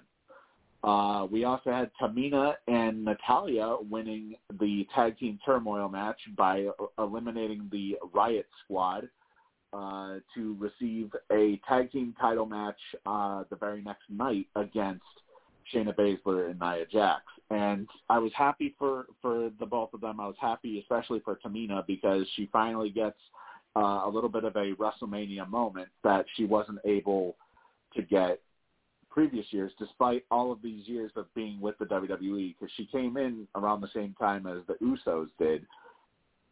And having gone through all these years and, you know, not really getting a WrestleMania moment. Hell, she hasn't even had a uh, women's title run, actually, I believe, in all these years, or, or a title run of any kind. So the fact that she got at least a WrestleMania moment like this, I was kind of happy for it, for her, you know. Uh, obviously, of course, they ended up losing the second night, but still, you know, the fact that you end up, you can end, you can say that you ended up you ended up winning at WrestleMania, you know, that's something that uh, that uh, can really stick. Uh, Cesaro defeating Seth Rollins. This right here was perhaps the catapult that could see Cesaro uh, finally getting into the main event picture. Not necessarily, you know, championship picture, but at least being taken seriously as a single star. And I know fans have been clamoring for them to finally pull the trigger on on Cesaro for years. You know, he the the biggest knock against him is the fact that he just hasn't been able to show any sort of charisma whatsoever, and the fact that uh, you know they're finally giving him an opportunity here with him defeating Seth Rollins, which is probably the biggest win of his career because of the fact that it's at WrestleMania and a wrestler with the star power of Rollins. You know that's probably the biggest win that he's had, despite uh, him winning uh, previous championships in his career so far in the WWE. Uh, we also saw AJ Styles and Omos defeat the New Day for the uh, Raw Tag Team Championships. And man, this size of Omos. Good God, is he gigantic especially uh, especially in the ring as well when he's actually in a match. Uh, and now AJ Styles becomes a Grand Slam champion in the WWE. Uh, I don't think anybody, uh, you know, ever thought they would see that, especially after the WWE took so long to sign him to begin with. So the fact that he is now officially, uh, you know, a Grand Slam champion is a huge accomplishment for him especially considering the fact that he's been in the WWE now for about five years after debuting in 2016. You know, we're finally we're seeing uh, the AJ Styles that should have been with the company all these years, and they basically never signed. They they dropped the ball with him so many times on potentially signing him, allowing TNA, you know, to keep him under contract all those years and now, you know, this tag team title, uh, tag team title win just adds to his resume. Uh, Braun Strowman defeating Shane McMahon. I don't think I have seen a spot like I did in that cage match where somebody hasn't where somebody has made direct contact from the top of the cage onto the mat below you know, without something to break their fall, like a like a table or something. There's no, I don't think there there's ever been a spot like that uh, where they've hit nothing but the mat. And Shane, man, I mean, every time he has a WrestleMania match, you know, you you kind of think that he's to basically kill himself at some point with uh, with the spots that he does. But this was I mean, this was a pretty good match as well. You know, Braun Strowman tearing through the cage with his bare hands uh, to get Shane McMahon back in the cage, and then they do that spot from off the top uh, from off the top of the cage, and you know Strowman ends up picking up the win. I mean, it was clear it was clearly obvious what you know that Shane McMahon. There's no way he was going to beat Strowman to begin with. Uh, Shane was basically in there just for the spot, essentially. And you know, maybe perhaps this is a sign that maybe Braun will be more involved in the main event scene going forward, considering the fact that he was working with Shane, with uh, Vince's son. And usually, when you work with Vince's son, usually that means that Vince is high on you. Uh, you know, and he feels that he's somebody that you're somebody that he can go to uh, to work a certain match that he knows that you're dependable, basically. Uh, Bad Bunny and Damian Priest defeating The Miz and John Morrison in a tag team match. I gotta say, uh, normally when you see a celebrity, we mentioned this earlier uh, when, when we were talking about boxing. You know, normally when you see a celebrity wrestle, you know, they do one or two spots and whatnot, and don't really get involved. Bad Bunny he took this shit seriously. You know, he worked throughout a large portion of the match, basically getting his ass kicked by Miz and Morrison. Uh, he did do quite a few different spots as well, where you know somebody could potentially, if if if nobody knew who Bad Bunny was as a celebrity, people could mistake him for being an actual wrestler. You know, he he looked like he definitely fit in. Uh, I heard I read that he definitely earned a lot of the uh, a lot of the boys' uh, respect in the locker room. Uh, I mean, it was a tremendous match for for a celebrity getting involved. Uh, 15 minute match, uh, and he was in there for most of the for most of the match as opposed to his opponent Damian Priest. So this is definitely this is definitely a uh, a tremendous match for him, and you know I think that if we could get if, if there is going to be celebrity involvement in the WWE, if we could get more uh, you know, more celebrities like this who can who will actually take it seriously.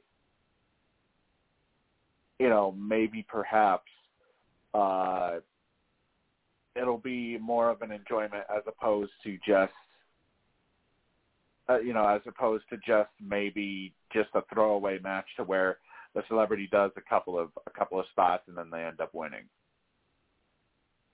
Oh, looks like we have a little bit of an injury scare here. Uh, it looks like the left ankle, I think, or maybe it's the I forget. I don't know if it's the left or right ankle. I think it might be the left.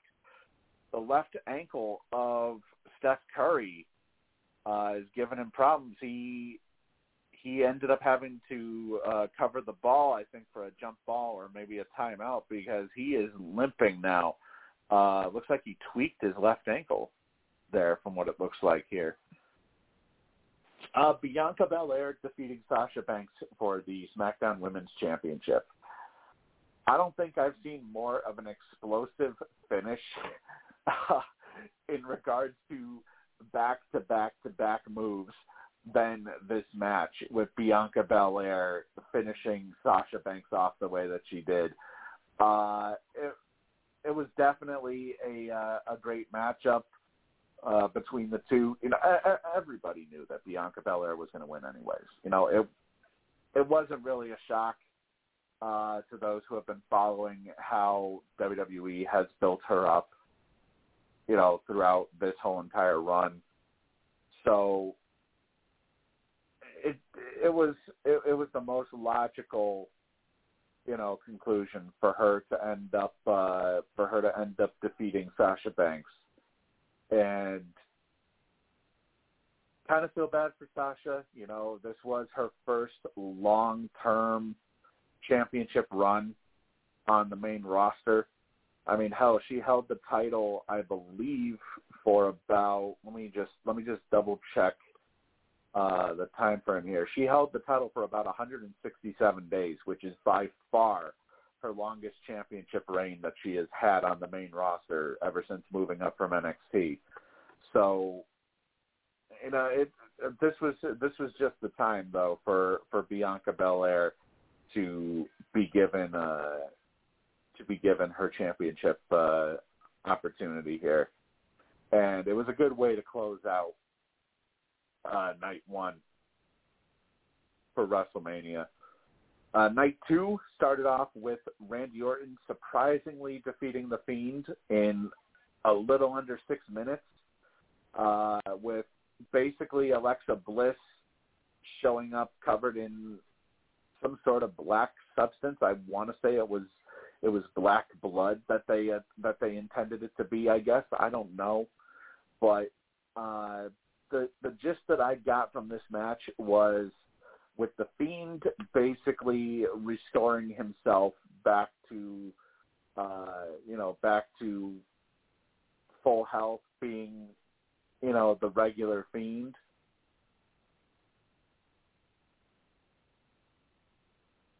I mean I'm told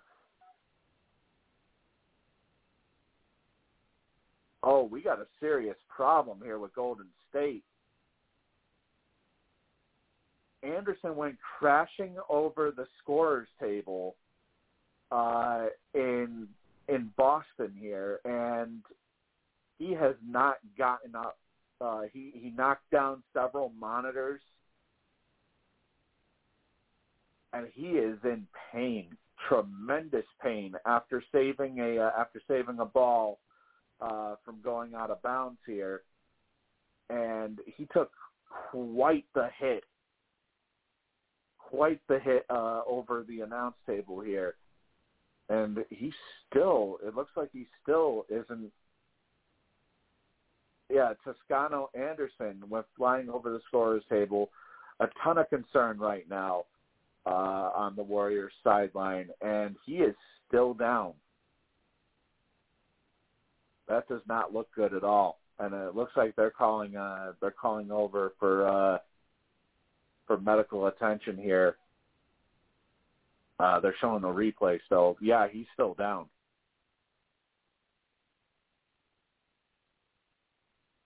Meanwhile, Steph Curry uh, continues to work out his ankle here, but that is a nasty, nasty fall. Hopefully, we can get an update here uh, once this is uh, once this is all settled out. But the Golden State Warriors they do have a slim two point advantage, 103 to 101 over the Boston Celtics with about five and a half minutes left to go in the uh, in the game here. Uh, looks like Anderson is up. He he is covered though with uh towel, so maybe perhaps his head might be bleeding. I don't know. I don't know what's going on here. Um but he is uh walking off with a uh with help from uh members of from a member of the Golden State Warriors uh of the Golden the Golden State Warriors uh, medical staff. So hopefully everything checks out for him, and he ends up uh, and he ends up not having to miss any time here. But that was a tremendous save that he made on the uh, on the baseline there.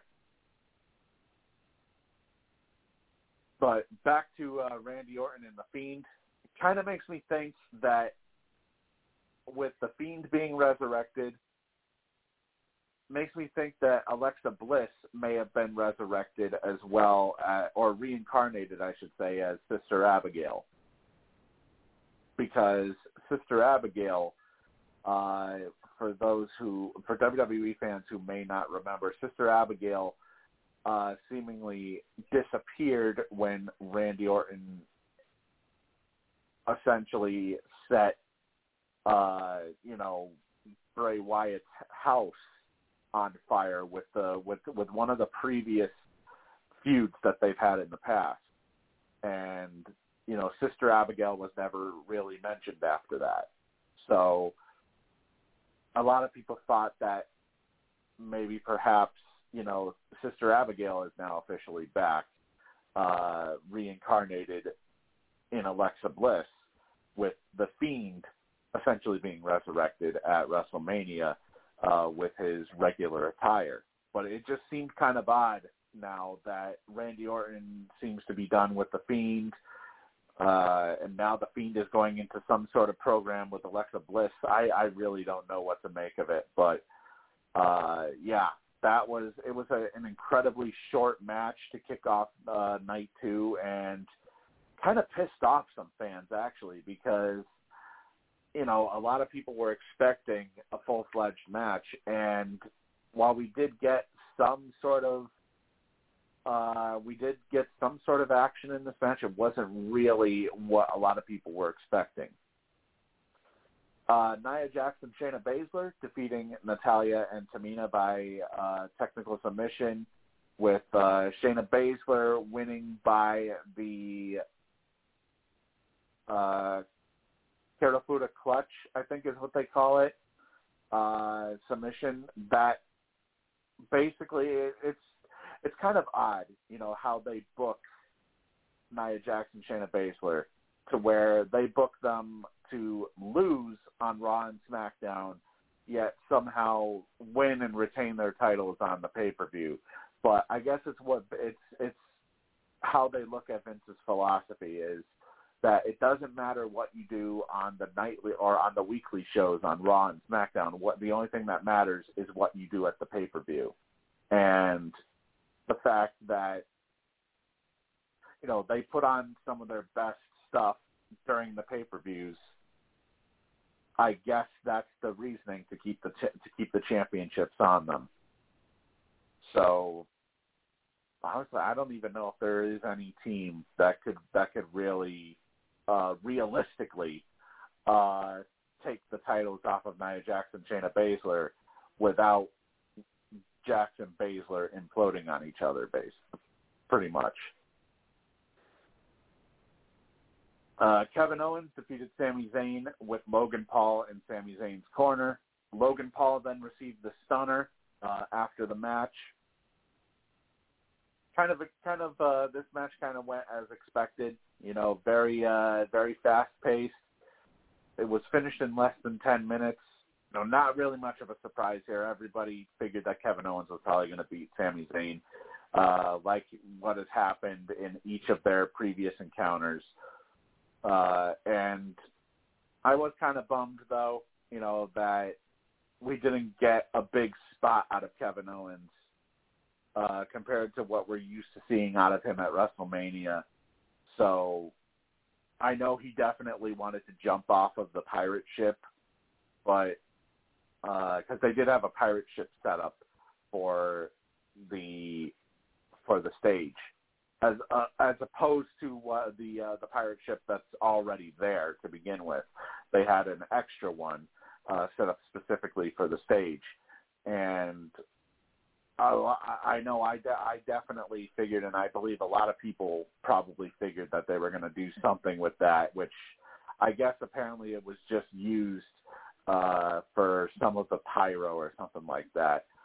But uh, yeah, you know, this match went as expected. Although I, I guess some people may have expected Logan Paul to eventually turn on Sami Zayn. That, of course, ended up not happening. So, yeah, you know, not really much of a surprise here.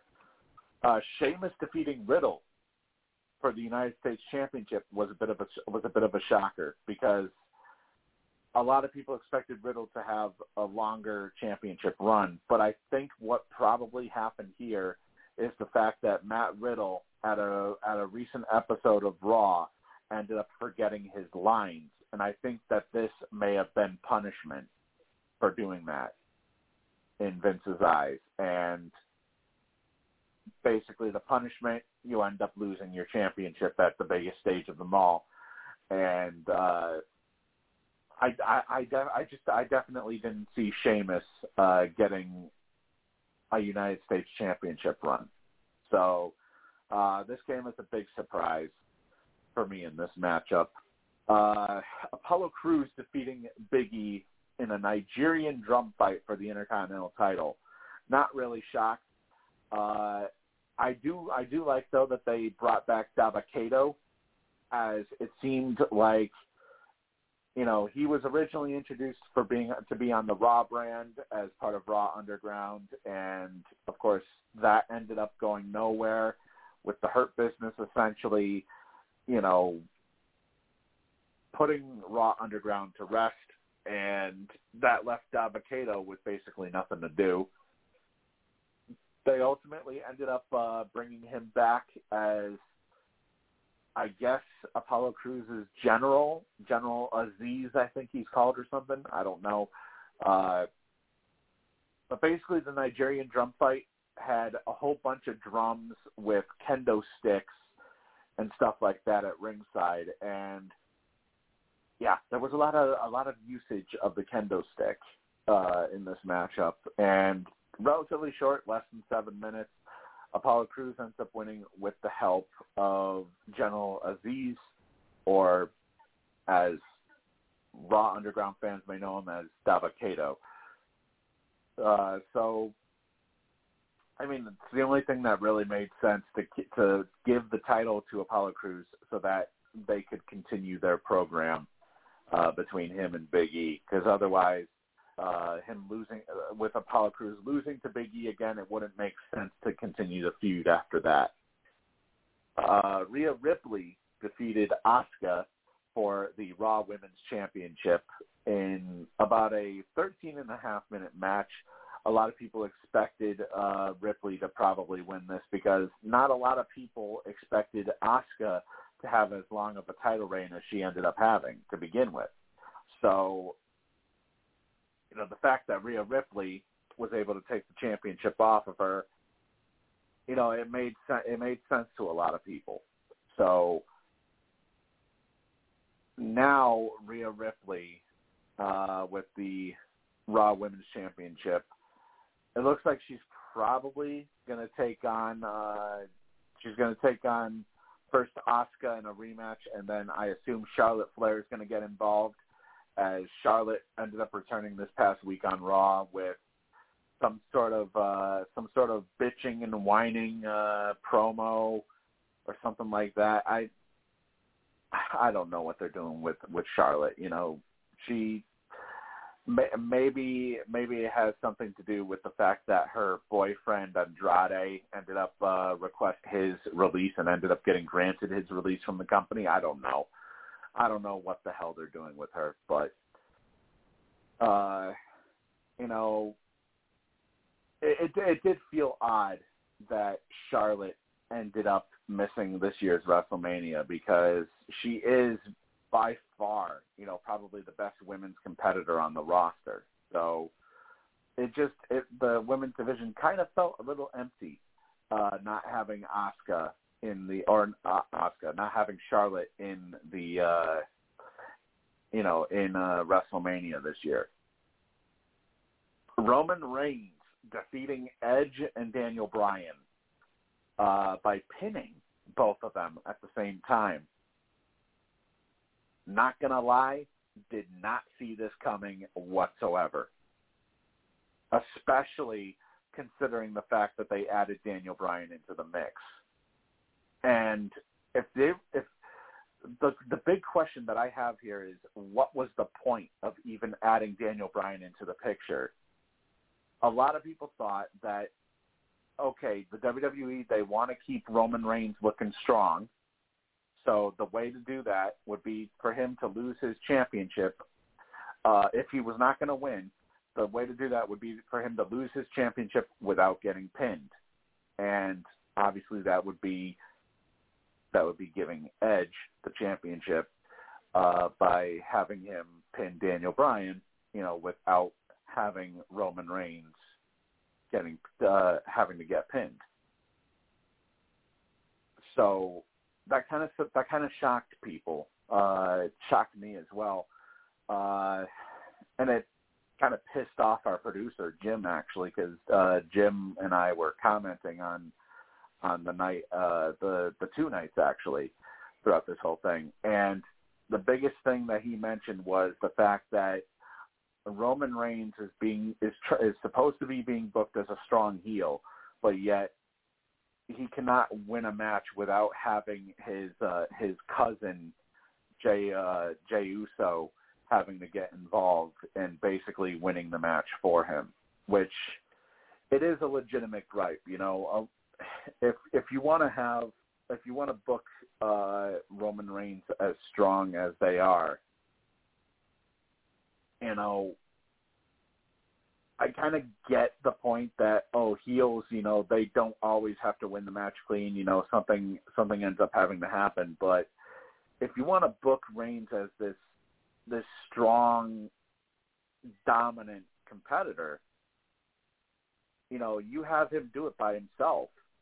Don't have don't have him have to rely on on somebody else to win a match when he would be able to do it himself. So, you know, it kind of takes away from his win, even though they said it was a dominant win. You know, with, to have him pin Edge and Daniel Bryan at the same time, yeah, but he also received help from his cousin. So it takes away from it. Uh, although they did, I did like that they uh, that they brought in the Con-Chair-To uh, they had Edge give a Con-Chair-To Daniel Bryan, and they also had uh, Roman Reigns do a Con-Chair-To to Edge as well to end the match, essentially. And I just love it. Every single time Edge has introduced a Con-Chair-To during his uh, during his his partnership with Randy Orton all the way back then, you know, it really it really added a little a little bit of extra uh stuff that you know they were that that they, that they were missing basically so it added it added a, a little a little bit of extra to to Edge's character, I should say. I should put it that way. Um, but I mean, the match was good. The only gripe about it is the fact that you know, okay, if you're gonna have apart apart from Jey Uso having to consistently interfere uh, like this, if you're gonna why why put Daniel Bryan into the match if you're just gonna have Roman Reigns win any anyways? You know, it just doesn't make sense whatsoever. Unless it was just to show that, unless it was just to give Daniel Bryan one last WrestleMania main event, considering that he does not, uh, from all in, from all reports, he does not have that much longer left on his, uh, you know, when it comes to uh, his wrestling career. Um, JB, I believe, are you uh, are you joining us? Yeah. All right, I'm sorry. I'm sorry because we had a uh, we had a troll call in earlier tonight uh, with the same the same uh, area code, and it seemed like it was the same number as you, uh, the like the Whoa. same rest of your Wasn't me. number. So I originally thought it was you, and then you know it was basically some troll who uh, we were talking about basketball at the time, and then they and then they end up mentioning a certain private part of a certain player, and that's when we ended up uh, getting rid of them. But uh, glad to have you on the show uh, for the final hour here. Uh, I, under, I understand you and Jim. You know, uh, you guys were uh, you guys were talking for quite a bit after uh, after the uh, One World podcast. Till about uh what was it? Two thirty, something like that? Jeez, yeah, I was I was uh, I was passed out at that point. Um, you know, from from uh, the fact that obviously I have to get up early to begin with. Wow, what a shot by Curry! Uh, you know, I had to uh, I had to get up early to begin with, and you know, obviously, you know, this week, considering I'm on vacation for for this whole week, you know, I probably I'll probably be able to to stay on for the long haul this week, but uh yeah, it was uh it was one hell of a show though. You know, um Oh yeah. basically went we basically went from talking about uh one world to talking about a whole bunch of different reality shows even bringing up politics at one point as well. Um so and yeah, talking was- about a pretty- COVID too. yeah and talking about covid exactly. Uh so yeah it was you know it was a pretty it was a pretty good show. Um let me look here. Uh, Lou, it looks like Lou did not get back on here, so it. I think he pro. Well, wait. Let me. Yeah, no, he didn't. He didn't uh, end up getting back on. So uh, I guess he had his other show that he had to uh, that he had to go to tonight. Uh, but it's good. It's good to have you on here, JB. Um, I guess you, you've probably heard about the. Uh, the Logan Paul fight that's supposed to, or not Logan, the Jake Paul fight that's supposed to take uh, take place tonight. Uh, Jake Paul against Ben Askren, um, former UFC uh, contender Jake uh, or Ben Askren, might I add. Uh, it seems it seems like this is going to be a, a fight where uh I don't know how to put it. Um where Ben Askren will actually uh I think uh you know, put this guy away. you know, I sort of said I sort of said the same thing earlier that uh, you know, Paul he's fought two scrubs to begin with to begin his boxing career. And oh, actually first off, we have Steve Cunningham against uh former UFC heavyweight champion Frank Mir uh for this uh for this fight card here. So uh Frank Mir, you know, I'm I'm sort of going back here with Frank Mir that you know granted it's it's going to be a sort of boxer against a MMA star, you know, a lot of people think that just because you know it's boxing, that or you know because they're uh, they're an MMA fighter, that because they're not consistently boxing like uh, like professional boxers do, that you know they don't nearly have enough power or nearly enough stamina to compete with uh, with professional boxers. And while that may be true, you also got to remember that it's not like these guys can't knock out somebody either. Oh, they have the Ben ability Askren- to put somebody away. Yeah, because you have Ben Askren, who uh, who is actually, believe it or not, he's knocked out more fighters in his career than Frank Mir did. Mir only had five knockout wins in his entire career, and most of them came after, uh, you know, during during the Lesnar years. Right. So the fact that you know he's now, or uh, and th- th- this is sort of playing into the whole thing with uh, with with both him and Ben Askren fighting uh, in boxing tonight. You know, just because you're fighting uh, a pro boxer, or and I say pro very lightly with uh, Jake Paul, because you're fighting a pro boxer, you know that doesn't mean that the MMA fighter isn't going to be able to put him away. And by the way, this has gone final now. What we were talking about uh, previously before you joined, uh, the Boston Celtics with a 119 to 114 victory over the Golden State Warriors. The Celtics improved to 31 and 26, with Golden State falling to 28 and 29. So uh, the uh, the surge by the late game surge by Golden State not enough to topple the Boston Celtics tonight. Uh, with Boston moving up to the fourth seed in the Eastern Conference. Uh, but yeah, you know what I was what I was gonna what I was uh, mentioning when it comes to boxing, you know, just because you're an MMA, you're facing just because you're an MMA fighter going into boxing doesn't mean that the MMA fighter isn't going to be able to knock out the box the boxer. Because keep in mind, MMA fighters they have boxing coaches as well. Oh yeah.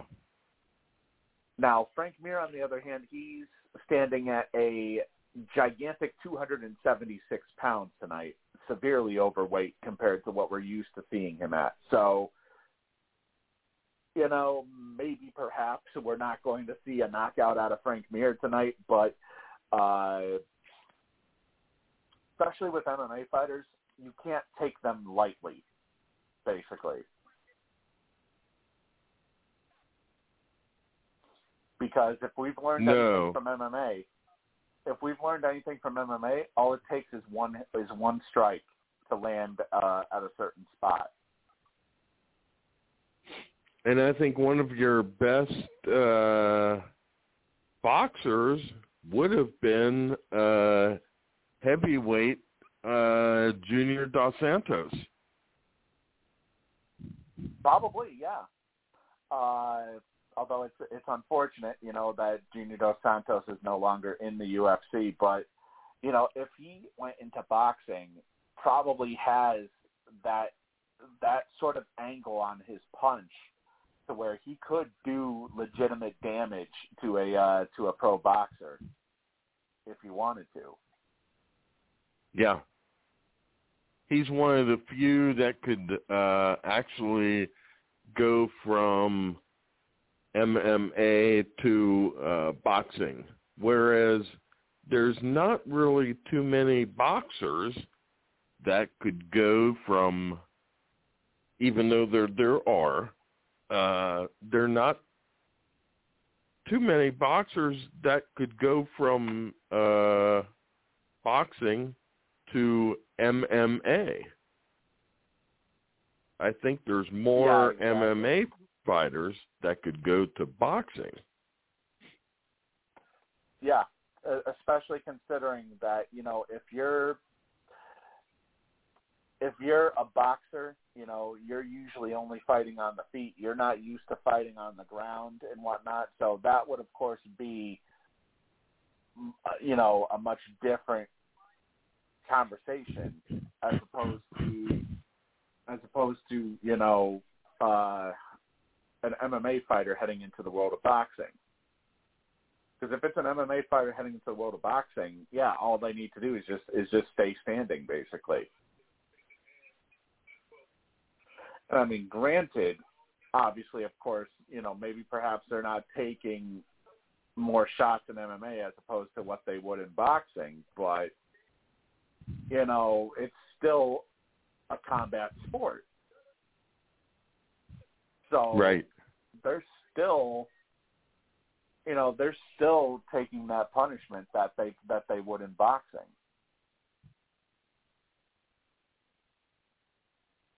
I gotta say, good God, does Mir have a gut on him ever since he ever since he left the uh the world of MMA.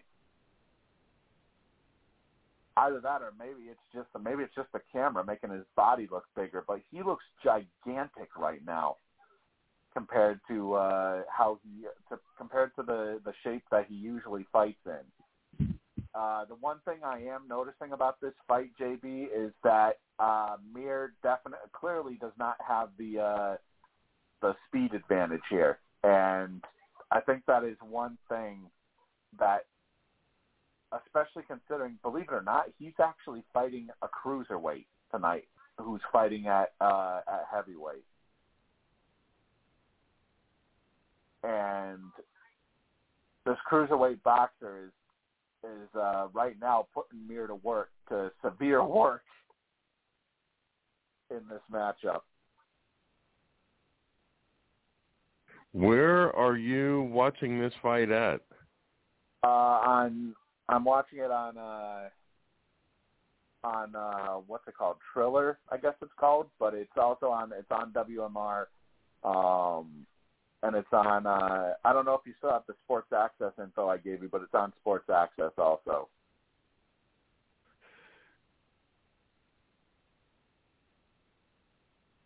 That one on, with the, uh, the uh, I can give UFC? you the, uh, the in- I can give you the uh, the info if you need it. Um, hang on one sec. Let me find. Uh, and by the way, ignore the uh, password.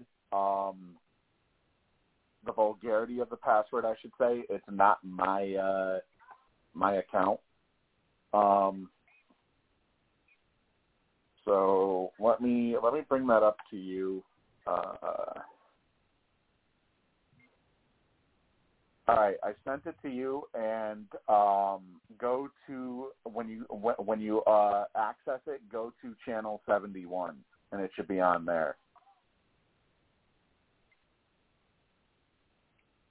Whoops! Mir- I clicked the wrong, the wrong gassed right now. tab. He he is uh he's uh, t- oh what a what a flush uh, flush right by Cunningham here. Uh, he is definitely getting a uh, uh, taking a lot of deep breaths right now. We're about two two rounds into a six round fight right now. Um, let's see. While we're waiting for you to get that uh, that set up, JB, uh, a little bit of uh, of baseball news. Uh, the Twins and Angels games have been postponed this weekend due to COVID nineteen issues. Uh, it was reported that Kyle Garlick ended up testing positive from the Twins for COVID nineteen. Uh, at least one other player also tested positive uh, for the virus. So today's scheduled game was postponed, as well as tomorrow's scheduled game being postponed between the two clubs as well. Uh, Nationals left-hander Luis Avilan suffered a tear in his left UCL Uh, and the veteran reliever is now going to weigh his options in deciding how to address the injury, according to uh, manager Davey Martinez. Um, he's got options apparently whether to sit out and see if it heals or uh, potentially having to undergo Tommy John surgery. So we'll see where that goes. Uh, the Milwaukee Brewers, they have placed Christian Yelich on the injured list uh, due to an ailing back. Uh, Eric Yardley has now been recalled from AAA to re- or to take Yelich's spot on the roster. Uh, Yelich's placement on the injured list is retroactive to a couple of days ago on April 14th, so it should make him available to return for the Brewers next weekend. So basically, this is just to give him a little more time to heal up his injured back from all indications here. Uh, Cody Bellinger of the uh, LA Dodgers reportedly has a hairline fracture in his left leg. He, of course, has not played since April 5th, and it doesn't appear that a return is imminent.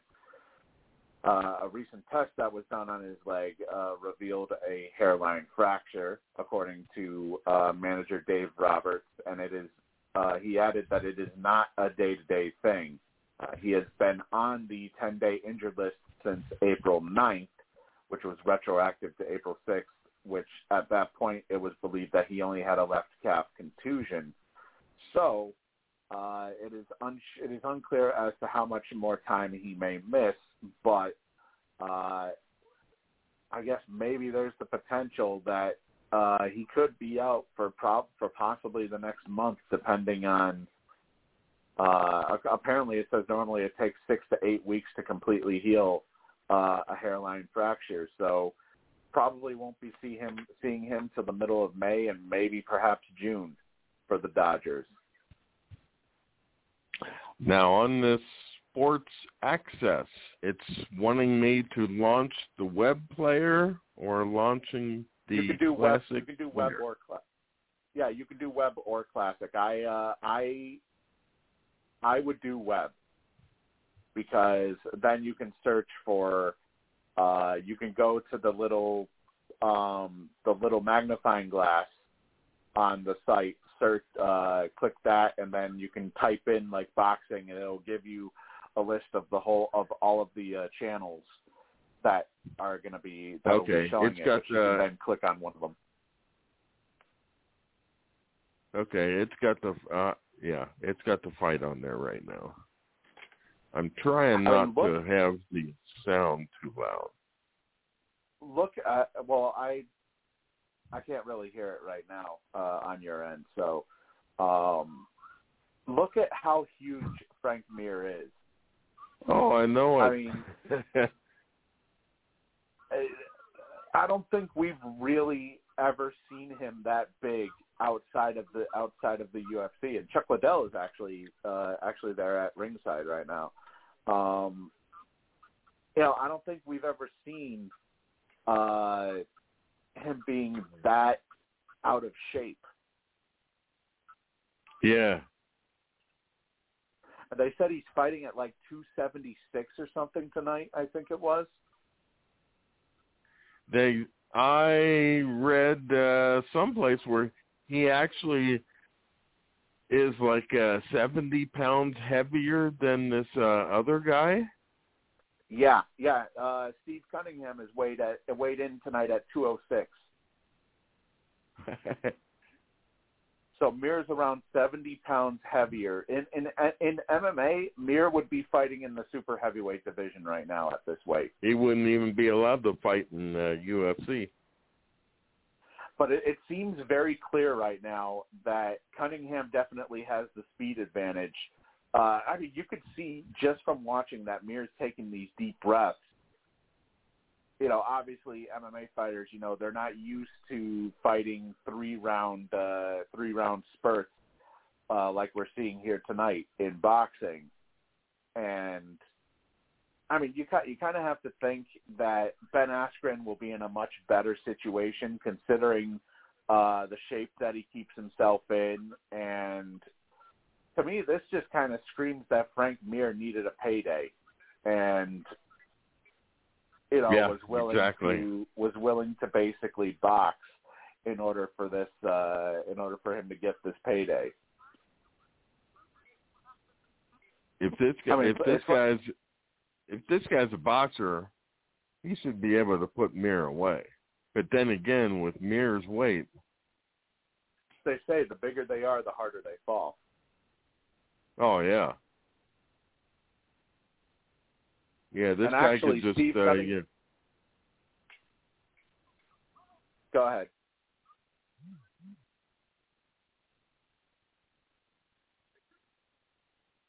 Uh, Steve, you know Steve Cunningham. He is actually a former title holder in boxing. He held the IBF Oh, cruiserweight title. Yeah, he held the IBF cruiserweight title twice between 2007 and 2011, and he has also fought in the heavyweight division. His most recent loss, uh, actually in the cruiserweight division, uh, his most recent loss was to Andrew Tabiti uh, four years ago. This is a guy fighting his first fight in four years, and so far it's looked like he's he's outstruck, at least from my eyes, from what I've been watching, uh, he's outstruck Mir in, in these four rounds so far. And for the most part, Mir has basically been trying to, uh, you know, trying to get a hold of him and and basically hug him, like some boxers do, you know, to try and tire him out, I guess. Huh? My brother was texting me that the uh Jeremy Stephens isn't fighting.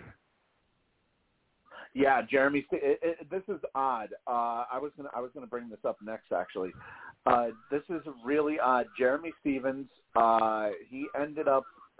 He was supposed to fight Drakkar Klose, and uh, they ended up having some sort of shove at the weigh-ins, where Stephens, I guess, shoved Klose, and he ended up suffering a cervical sprain as well as a concussion as a result of that shove. Huh? Which I didn't see the. I mean, I saw the shove, but it didn't look like it was really. You know, it didn't. I mean, if anything, he was hobbling a little bit. It didn't look like there was really much of you know anything that would prevent the fight from taking place. right. You know. But And uh, dumb and dumb dummy me, I haven't been watching the uh, Oh, yeah, weigh-ins for UFC in a while. No, I haven't. I I haven't either. Honestly, not not since they uh they started doing them early in the day, as opposed to uh they used to do them. uh I believe they used to do them uh the Friday before at at like five or six in the uh in the evening. Yeah, they used to have a big big thing, uh, especially when they had the uh, the uh, the numbered fights. Uh, Joe Rogan would actually, uh, you know, be there. Yeah. Oh, now Mir is resorting to haymakers. I don't, uh, you saw those two missed haymakers. It, it's that seems like what he's resorting to right now with these uh, attempted power punches.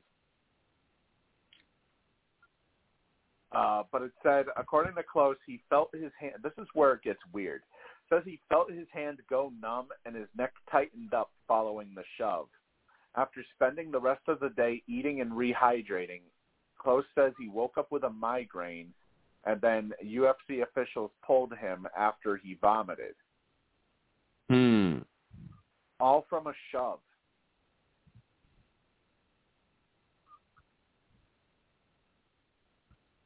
I mean, to me, it just doesn't seem. It just doesn't seem right, you know. Well, you know me, I've never been put in that uh, situation, so I really can't say, you know, that. well, I, uh, I, I should I should say, uh, uh, you know, uh, I'm not saying it's not right, you know, that they take the fight off. I mean, obviously it makes sense. You know, you don't want a fighter Right. uh, in that condition to have to fight that night. Uh, but it just seems kind of odd that just a shove would do that. and it must have been and it must have been uh you know some kind of shove too not your ordinary little shove i don't know why they put the word shove in there maybe it was you know worse well, than a shove shove. It was a shove, technically. yeah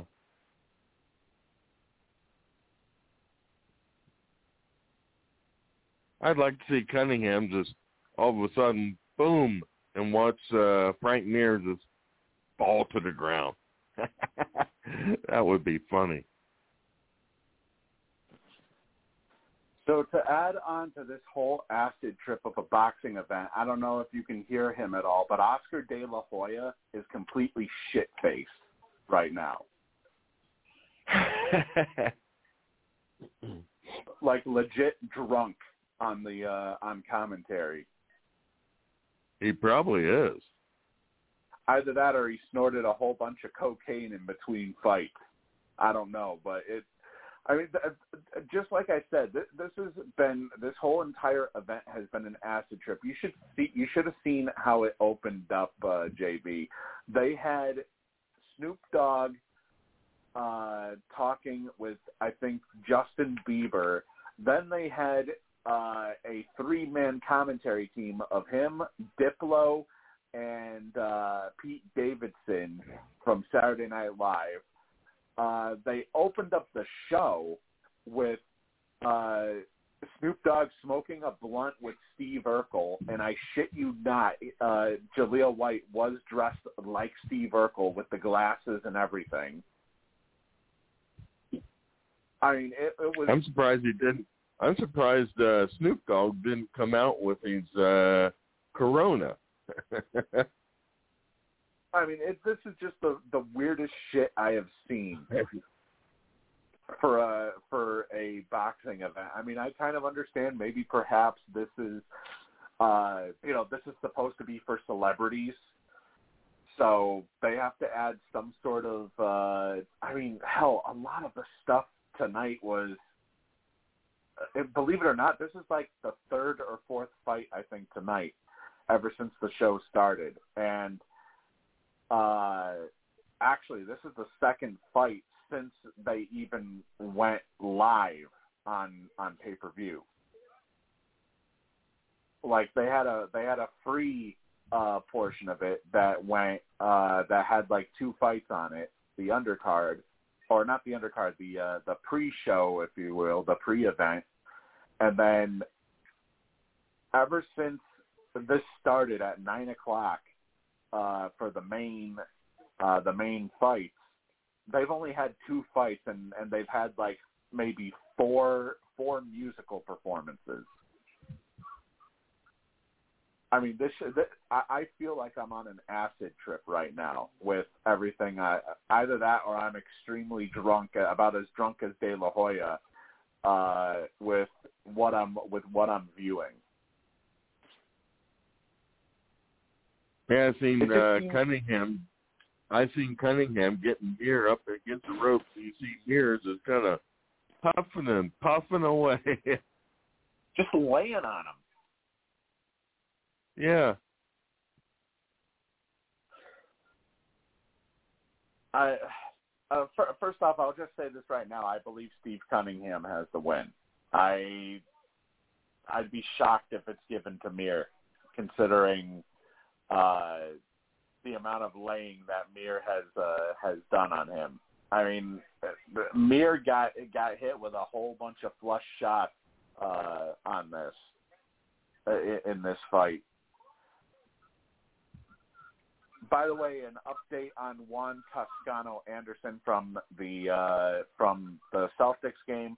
It turns out he did receive some sort of a cut from making that miracle save of the ball from preventing it from going out of bounds, and he ended up uh, going.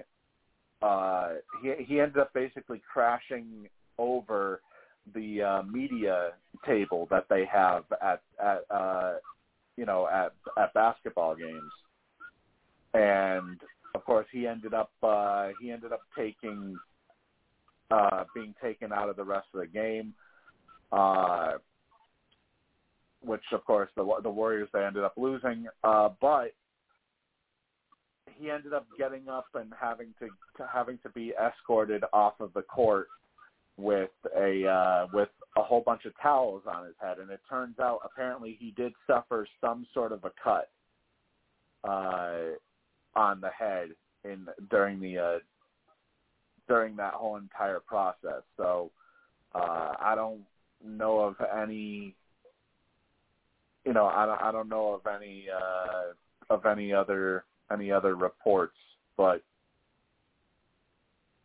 it was it was a very it was a, it was a, a pretty scary situation, JB. That's all I'll put it, because he was on the ground for quite a bit of time.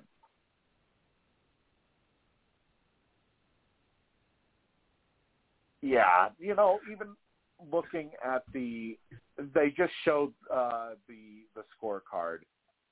I'm I'm even shocked that Mir even won one round in this fight. I'm serious because it just looked it, it just looked like Mir got severely punished in the body, and you know Cunningham was just all over him for the most part, with Mir fighting like a drunk for the most uh, for the most part here.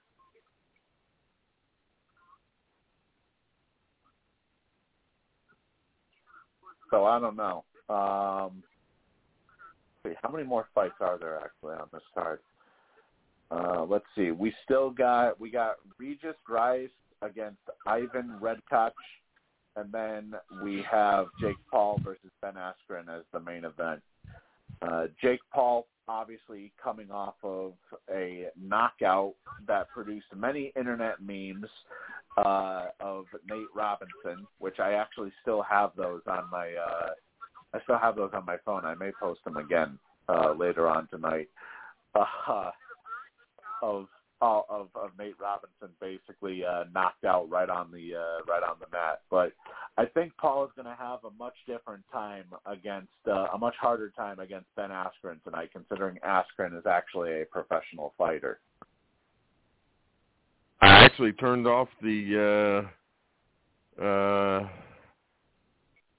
uh, boxing thing. Oh, it was accidental. It was accidental, and I don't want to put it back in. I don't blame you, honestly. I really don't blame you with all the uh with all the all the shit that uh, that they're showing here, a whole bunch of filler for the most part. One um, uh one thing that I was going to uh bring up last week and that is uh well, I was going to bring up the Cincinnati Reds last week because I saw I saw a couple sites that had them rated like about I don't know about uh 25 and this was at a time where the Reds lost their first game, but then yeah. they won. They won their other six games. They were, I think they had a average uh, of like about uh, eleven or twelve, uh, eleven or twelve runs per game. Yeah, they're actually one of the uh, they're actually one of the league leaders in uh, runs scored so far, and they are they're currently sitting at nine and five in the uh, leading the NL Central, and they did beat uh, uh, Cleveland earlier today in extra innings. So uh, the Reds right. they're they're definitely on fire right now. Which is actually yeah, I was a watching, little bit of a shocker. I was wa- I was watching that game up until about oh about the eighth inning, and I think it was two to one then. and I think I got a thing on my uh telephone about I guess this was about maybe an hour later. It said final uh Reds Reds three, uh Indians two and I thought, Whoa, they actually pulled it out. Yeah, in ten innings. You know, JB, you know what's probably even more surprising? You know, not just the Reds start to the uh to the to the uh season. I'm kind of a little bit of biased here, but the Boston Red Sox after starting out the season 0 and 3, they went on to win their next 9 games. They but believe it or not, they're actually the first team in Major League history to do uh that specific thing to go on to to to to start out the season getting swept and then to win their next nine games. And I was reading about the uh Yankees, how uh how shitty uh they're doing. I don't know. I don't know what It's- kind of bizarro world we're in right now, but the Yankees, uh, they are sitting in dead last in the AL East right now.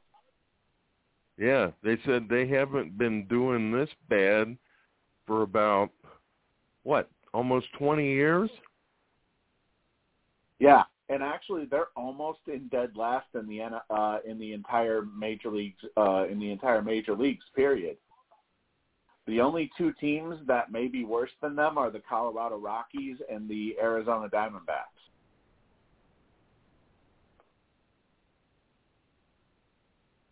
I mean, it's very weird to see, you know, a, a team with a payroll as big as the Yankees have, and Yeah.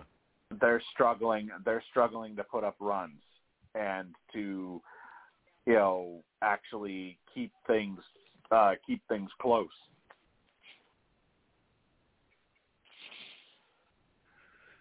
But And it's weird speaking and it's of, weird uh, to see a team like the Reds uh doing as good as they're doing.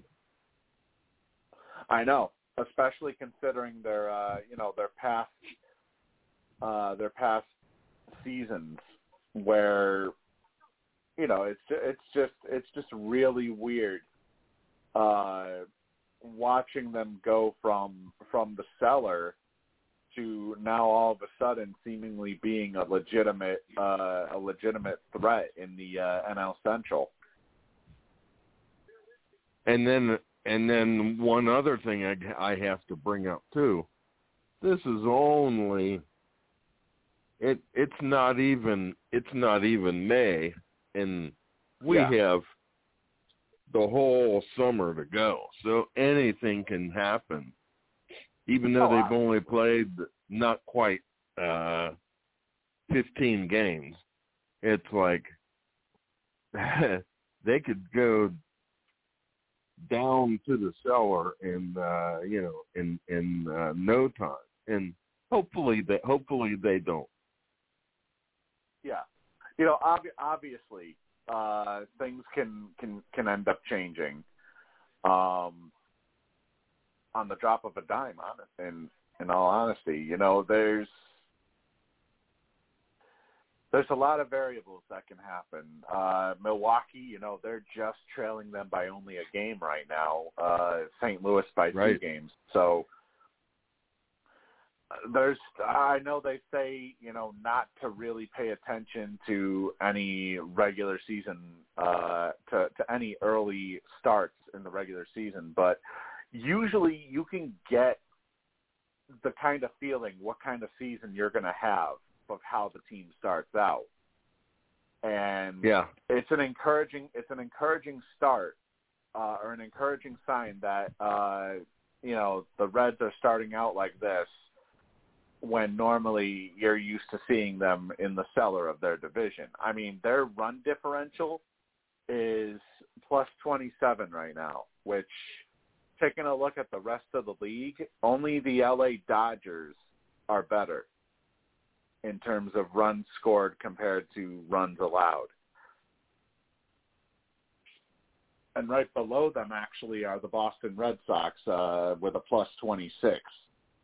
So it, yeah, it's you know it's really weird taking a look at some of the early starts to the season at some of these early records. I mean, you got the uh, you got the Miami Marlins, you know, who had a good season last year, and they're at 500 right now. The Philadelphia Phillies, they're at 500. Uh, the New York Mets, you know, they're at six and four, which is kind of a shock considering that. And you know what? I was right. I told my uncle today that uh, Jacob Degrom is uh, he had three straight innings of nothing but strikeouts today. Uh, I told him that you know the Mets were gonna, you know, J- Jake Degrom was gonna be this dominant, and he still wouldn't get the win. And once again, we're seeing that exact same thing here.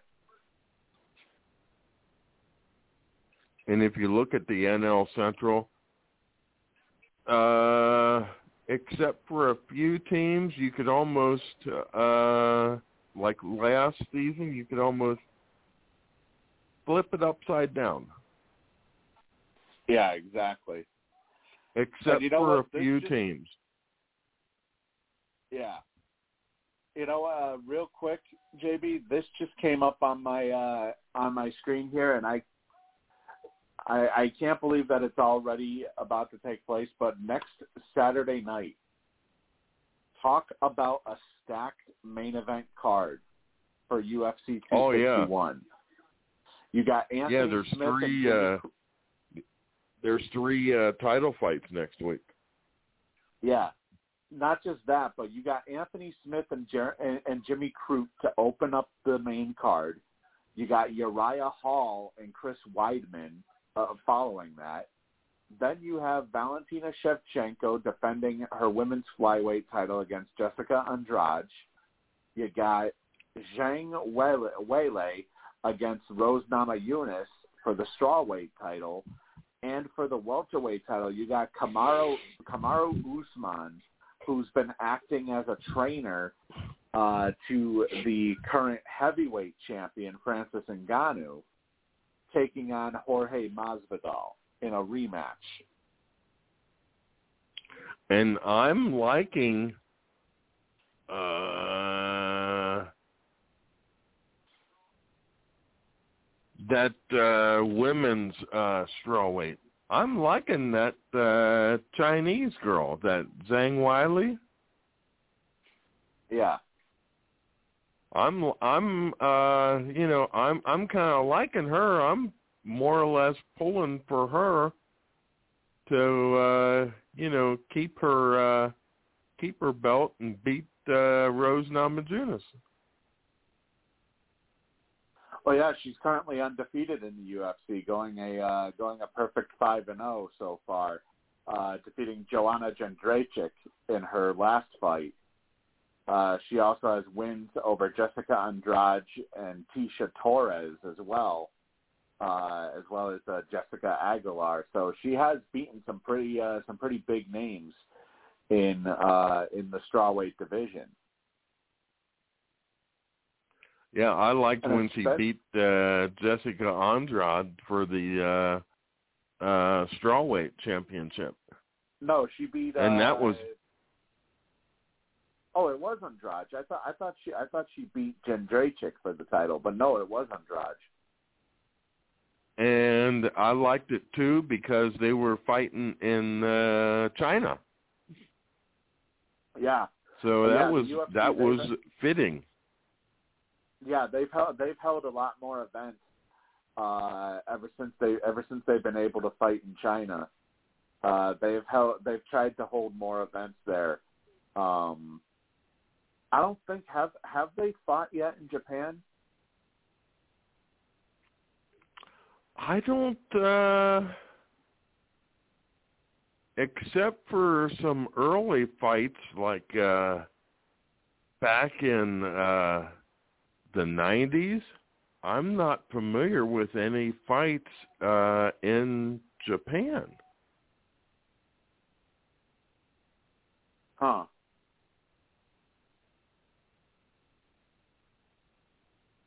Uh, I don't know. Oh, actually, you know, earlier today, I'm just seeing this now on Jim's uh, Twitter timeline. Joey Votto turned a triple pe- uh, triple play for the uh, for the Cincinnati Reds. Yeah, It's not it's not that often that you see a triple play take place. So really, the is first, uh, fighting again. who is? Arlovsky. Yeah. Jesus. Against Chase Sherman with 12 first round finishes, I I'm not like I'm not liking the uh, where this is going here. I think we're about to see uh, uh, Arlovsky get finished yet again.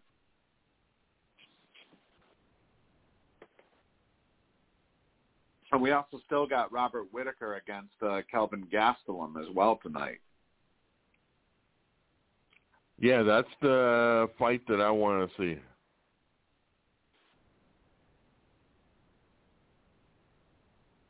that actually that actually could have some implications for the uh is it the middleweight division or wait, hang on. Yeah, for the middleweight division, that could have some implications because uh Whitaker was actually he's actually one of the uh I, I forget where he's ranked right now, but he is one of the top rankings, I think.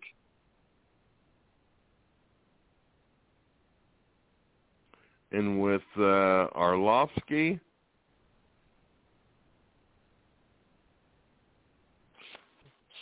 his record really hasn't been uh, that good compared to uh, his uh, earlier years. Yeah, but I don't want to see him get punished again. Like you know, with him getting older, and he, he just got he just lost by submission uh his last fight. Yeah, You know, I just uh, th- th- this just really seems like we're we're looking at we're looking at a potential first round knockout here with uh in regards to Sherman. and his last Sherman fight was only his last fight was only two months ago. Yeah. Uh, no, not Sherman. Sherman last fought in. Oh, you're talking about Arlovsky. I'm I'm talking about Ar- Arlovsky. Yeah, I was going to say Sherman hasn't fought since 2020. Sherman actually, actually, yeah, he hasn't fought in about a year. But uh, his last fight for Sherman, he knocked out uh, Isaac Villanueva by knockout, by technical knockout with an elbow and punches. If you look at some of the guys that Sherman's fought, if you really want to get down to it, he hasn't fought anybody. But then again, No. he's only fight. This is o- this is only his second UFC fight. No, he has fought previously. He got released. Okay, he got yeah, he did. from the UFC. He got released from the UFC and he fought uh in island fights, but I mean, it's it's just the fact that you know Arlovsky, with him getting older, he's 42 years old. You know, who knows how much of a chin he has left. And this guy has 12 first round stoppages. You know, it's obviously Arlovsky. He isn't fighting in the same condition that he previously has fought at in his UFC career. Right. And when you think about it, Arlovsky, you could kind of argue, hasn't really fought anybody either since uh, he lost to Jairzinho Rozenstruik back in 2019. Yeah, exactly. I mean, I haven't heard of Philippe Lins or Tanner Boser.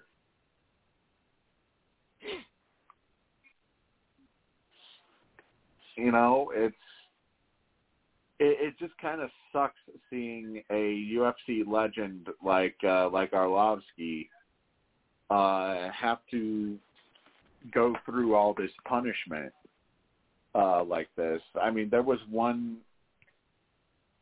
There was one uh, stretch from 2018 to 2019 where he lost four consecutive fights. One of them was overturned because uh, Walt Harris had tested positive uh, for a performance enhancer. So that was changed to a no contest. But I mean, he's lost. He had lost to Tai Tuivasa, Shamil. Uh, I'm not even going to pr- pronounce that name. Uh, Walt Harris and Augusto Sakai before beating Ben Rothwell and then losing to Jairzinho Rozenstruik. Yeah, he can beat uh, Ben Rothwell. plus, I think that was the second. He suffered. Uh, he suffered devastating losses as well to Stipe Miocic, Alistair Overeem, Josh Barnett, Francis Ngannou. You know, it's yeah, Alistair you, Overeem. You take yeah, you take you take all this punishment as you get older, and it's it's almost like how much longer are you gonna are you gonna actually uh, go through this? Because you could argue ever since ever since he he came back to the UFC and had that four fight winning streak over uh, over Brendan Schaub, Antonio Bigfoot Silva, Travis Browne, and and Frank Mir you know, ever since he for the upper echelon of UFC fighters in the heavyweight division, he's just gotten his ass kicked ever since. Yeah. I mean, hell, since since 2015, he's only won like five times.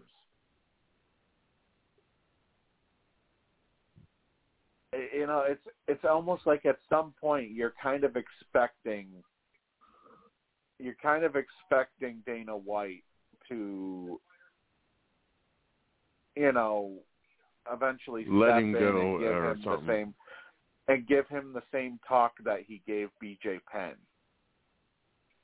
which was you know don't make me have to release you And the thing with Arlovsky though, he's winning and then he's and then he's losing. He's winning and he's losing. He hasn't really uh you know, lost uh a lot in a row compared to those uh fights uh, you know, earlier.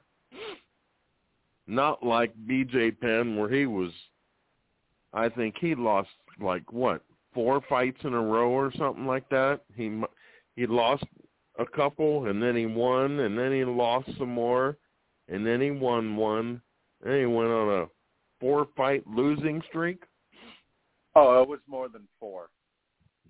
Hang on. I'll bring it up here right now. I know for sure it was more than four because it was at one point that uh people were joking that he was basically the you know the drunk uh the drunk uh the local the local drunk going into uh into every bar that he can run into and which actually it's not really a joke it actually is happening uh and you know trying to fight anybody that he can and actually looking at his record right now he is on a seven fight losing streak right now Yeah, yeah.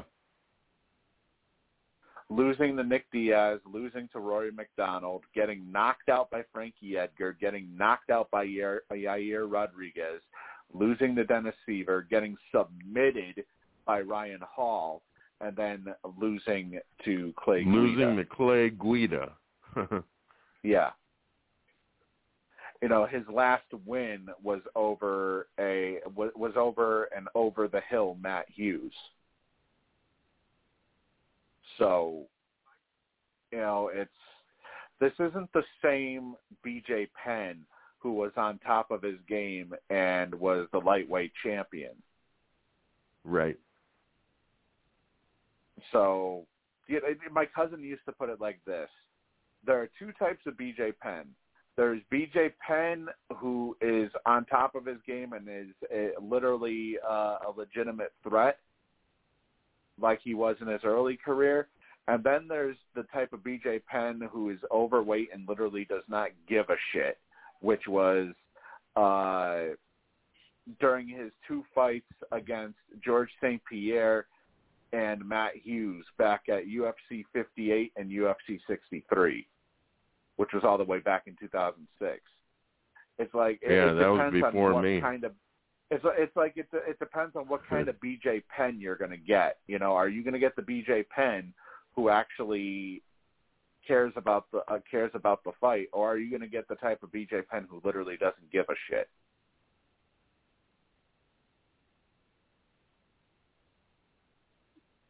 You know that that will really determine what type of fight you're going to get. So And I've always wondered why they called him the prodigy. Well, think about it. Early on in his career, beating Dean Thomas, Caol Uno, uh, Matt Serra, he ended up he ended up losing, of course, to Jens yeah, Pulver uh, by by majority decision for the uh, lightweight title back in 2002. But then he beat he beat the likes of Takanori Gomi. He uh, he went to a split draw Matt Hughes. against Caol Uno. He beat Matt Hughes. He beat Duane uh, Yeah. Duane Bang Ludwig, which even though Ludwig's uh, his record may not uh, may not speak of being a uh, successful fighter, you know, being 21 and 14, but Ludwig, he's probably one of the best boxing coaches in mixed martial arts.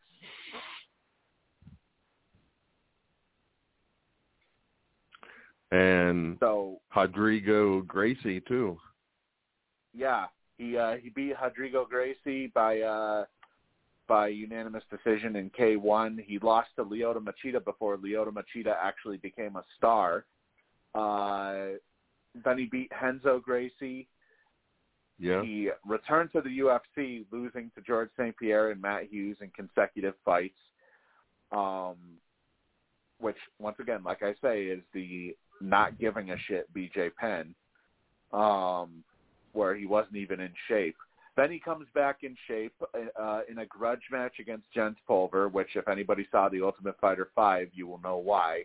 Um, beat Jens Pulver by submission, beat Joe Stevenson by submission after uh, after basically uh, draining all of the blood out of Joe Stevenson's body from that one cut. Um, that was probably one of the that that probably still today is one of the bloodiest fights I've ever seen uh, in the UFC. Um, he beat Sean Sherk by a TKO with a flying knee and and uh, punches. Uh, he lost to GSP and the uh, potential title, uh, the, the chance to become a, a two division champion. Uh, he beat Kenny Florian. He beat Diego Sanchez before losing back to back uh, bouts against Frankie Edgar in what were very competitive bouts. And then he beat Matt Hughes, and it just seemed like it since wasn't the- the same. since he wasn't then, the it's, same it's gone downhill. yeah, he wasn't the same BJ Penn basically after those two Edgar fights. I mean, yeah, he knocked out Matt Hughes in 21 seconds, but you know, Matt Hughes at that time didn't even have a chin left, so it wasn't really much of a much of a victory, basically. Really. And then and then Matt Hughes ended up getting knocked out by Josh Koscheck his very next fight, which was which ended up being the last fight of his career. So, you know, uh, yeah, not it's not really much uh, that you can say when you knock out uh, an over the hill Matt Hughes in at the end of his career for the most part. Hey, Beans, we have like a a minute left. Uh, do you know if uh, Jim is going to have a uh, podcast this coming week? Uh, he has not contacted me. I think if we are going to have one, uh, he will let me know probably tomorrow. I would assume, and probably the uh, the advertisement will will go up uh, Monday or Tuesday potentially. Because I assume if there is one, it'll be on uh, it'll be on Thursday. Okay. Because I con But I uh, I think both of us uh, tagged uh, Eddie, and I uh, sent him a text, and I text and I sent him a uh, message too on Facebook. He sent me a, a text the next day saying that uh, he had to uh, that he was uh, sleeping early in, and he said, uh, you know, next time call me uh, like uh, eight forty-five or something like that. And I said, okay, I'll call you and I'll let you know, you know, what uh, what we're going to be uh, talking about. All right. Uh, well, anyways, you know, uh, if there is going to be a podcast, uh, I'll probably know by tomorrow, and there will be uh, the advertisements will probably go up Monday or Tuesday, depending on when Jim wants to do it. Um, but anyways, that's it for tonight. Uh, thank you to Lou and JB for joining me. Uh, we will see you guys for Sports Whispers Weekly. We will see you guys uh, next week, next Saturday. Uh, everybody else, have a good rest of your weekend, and we will see you guys later.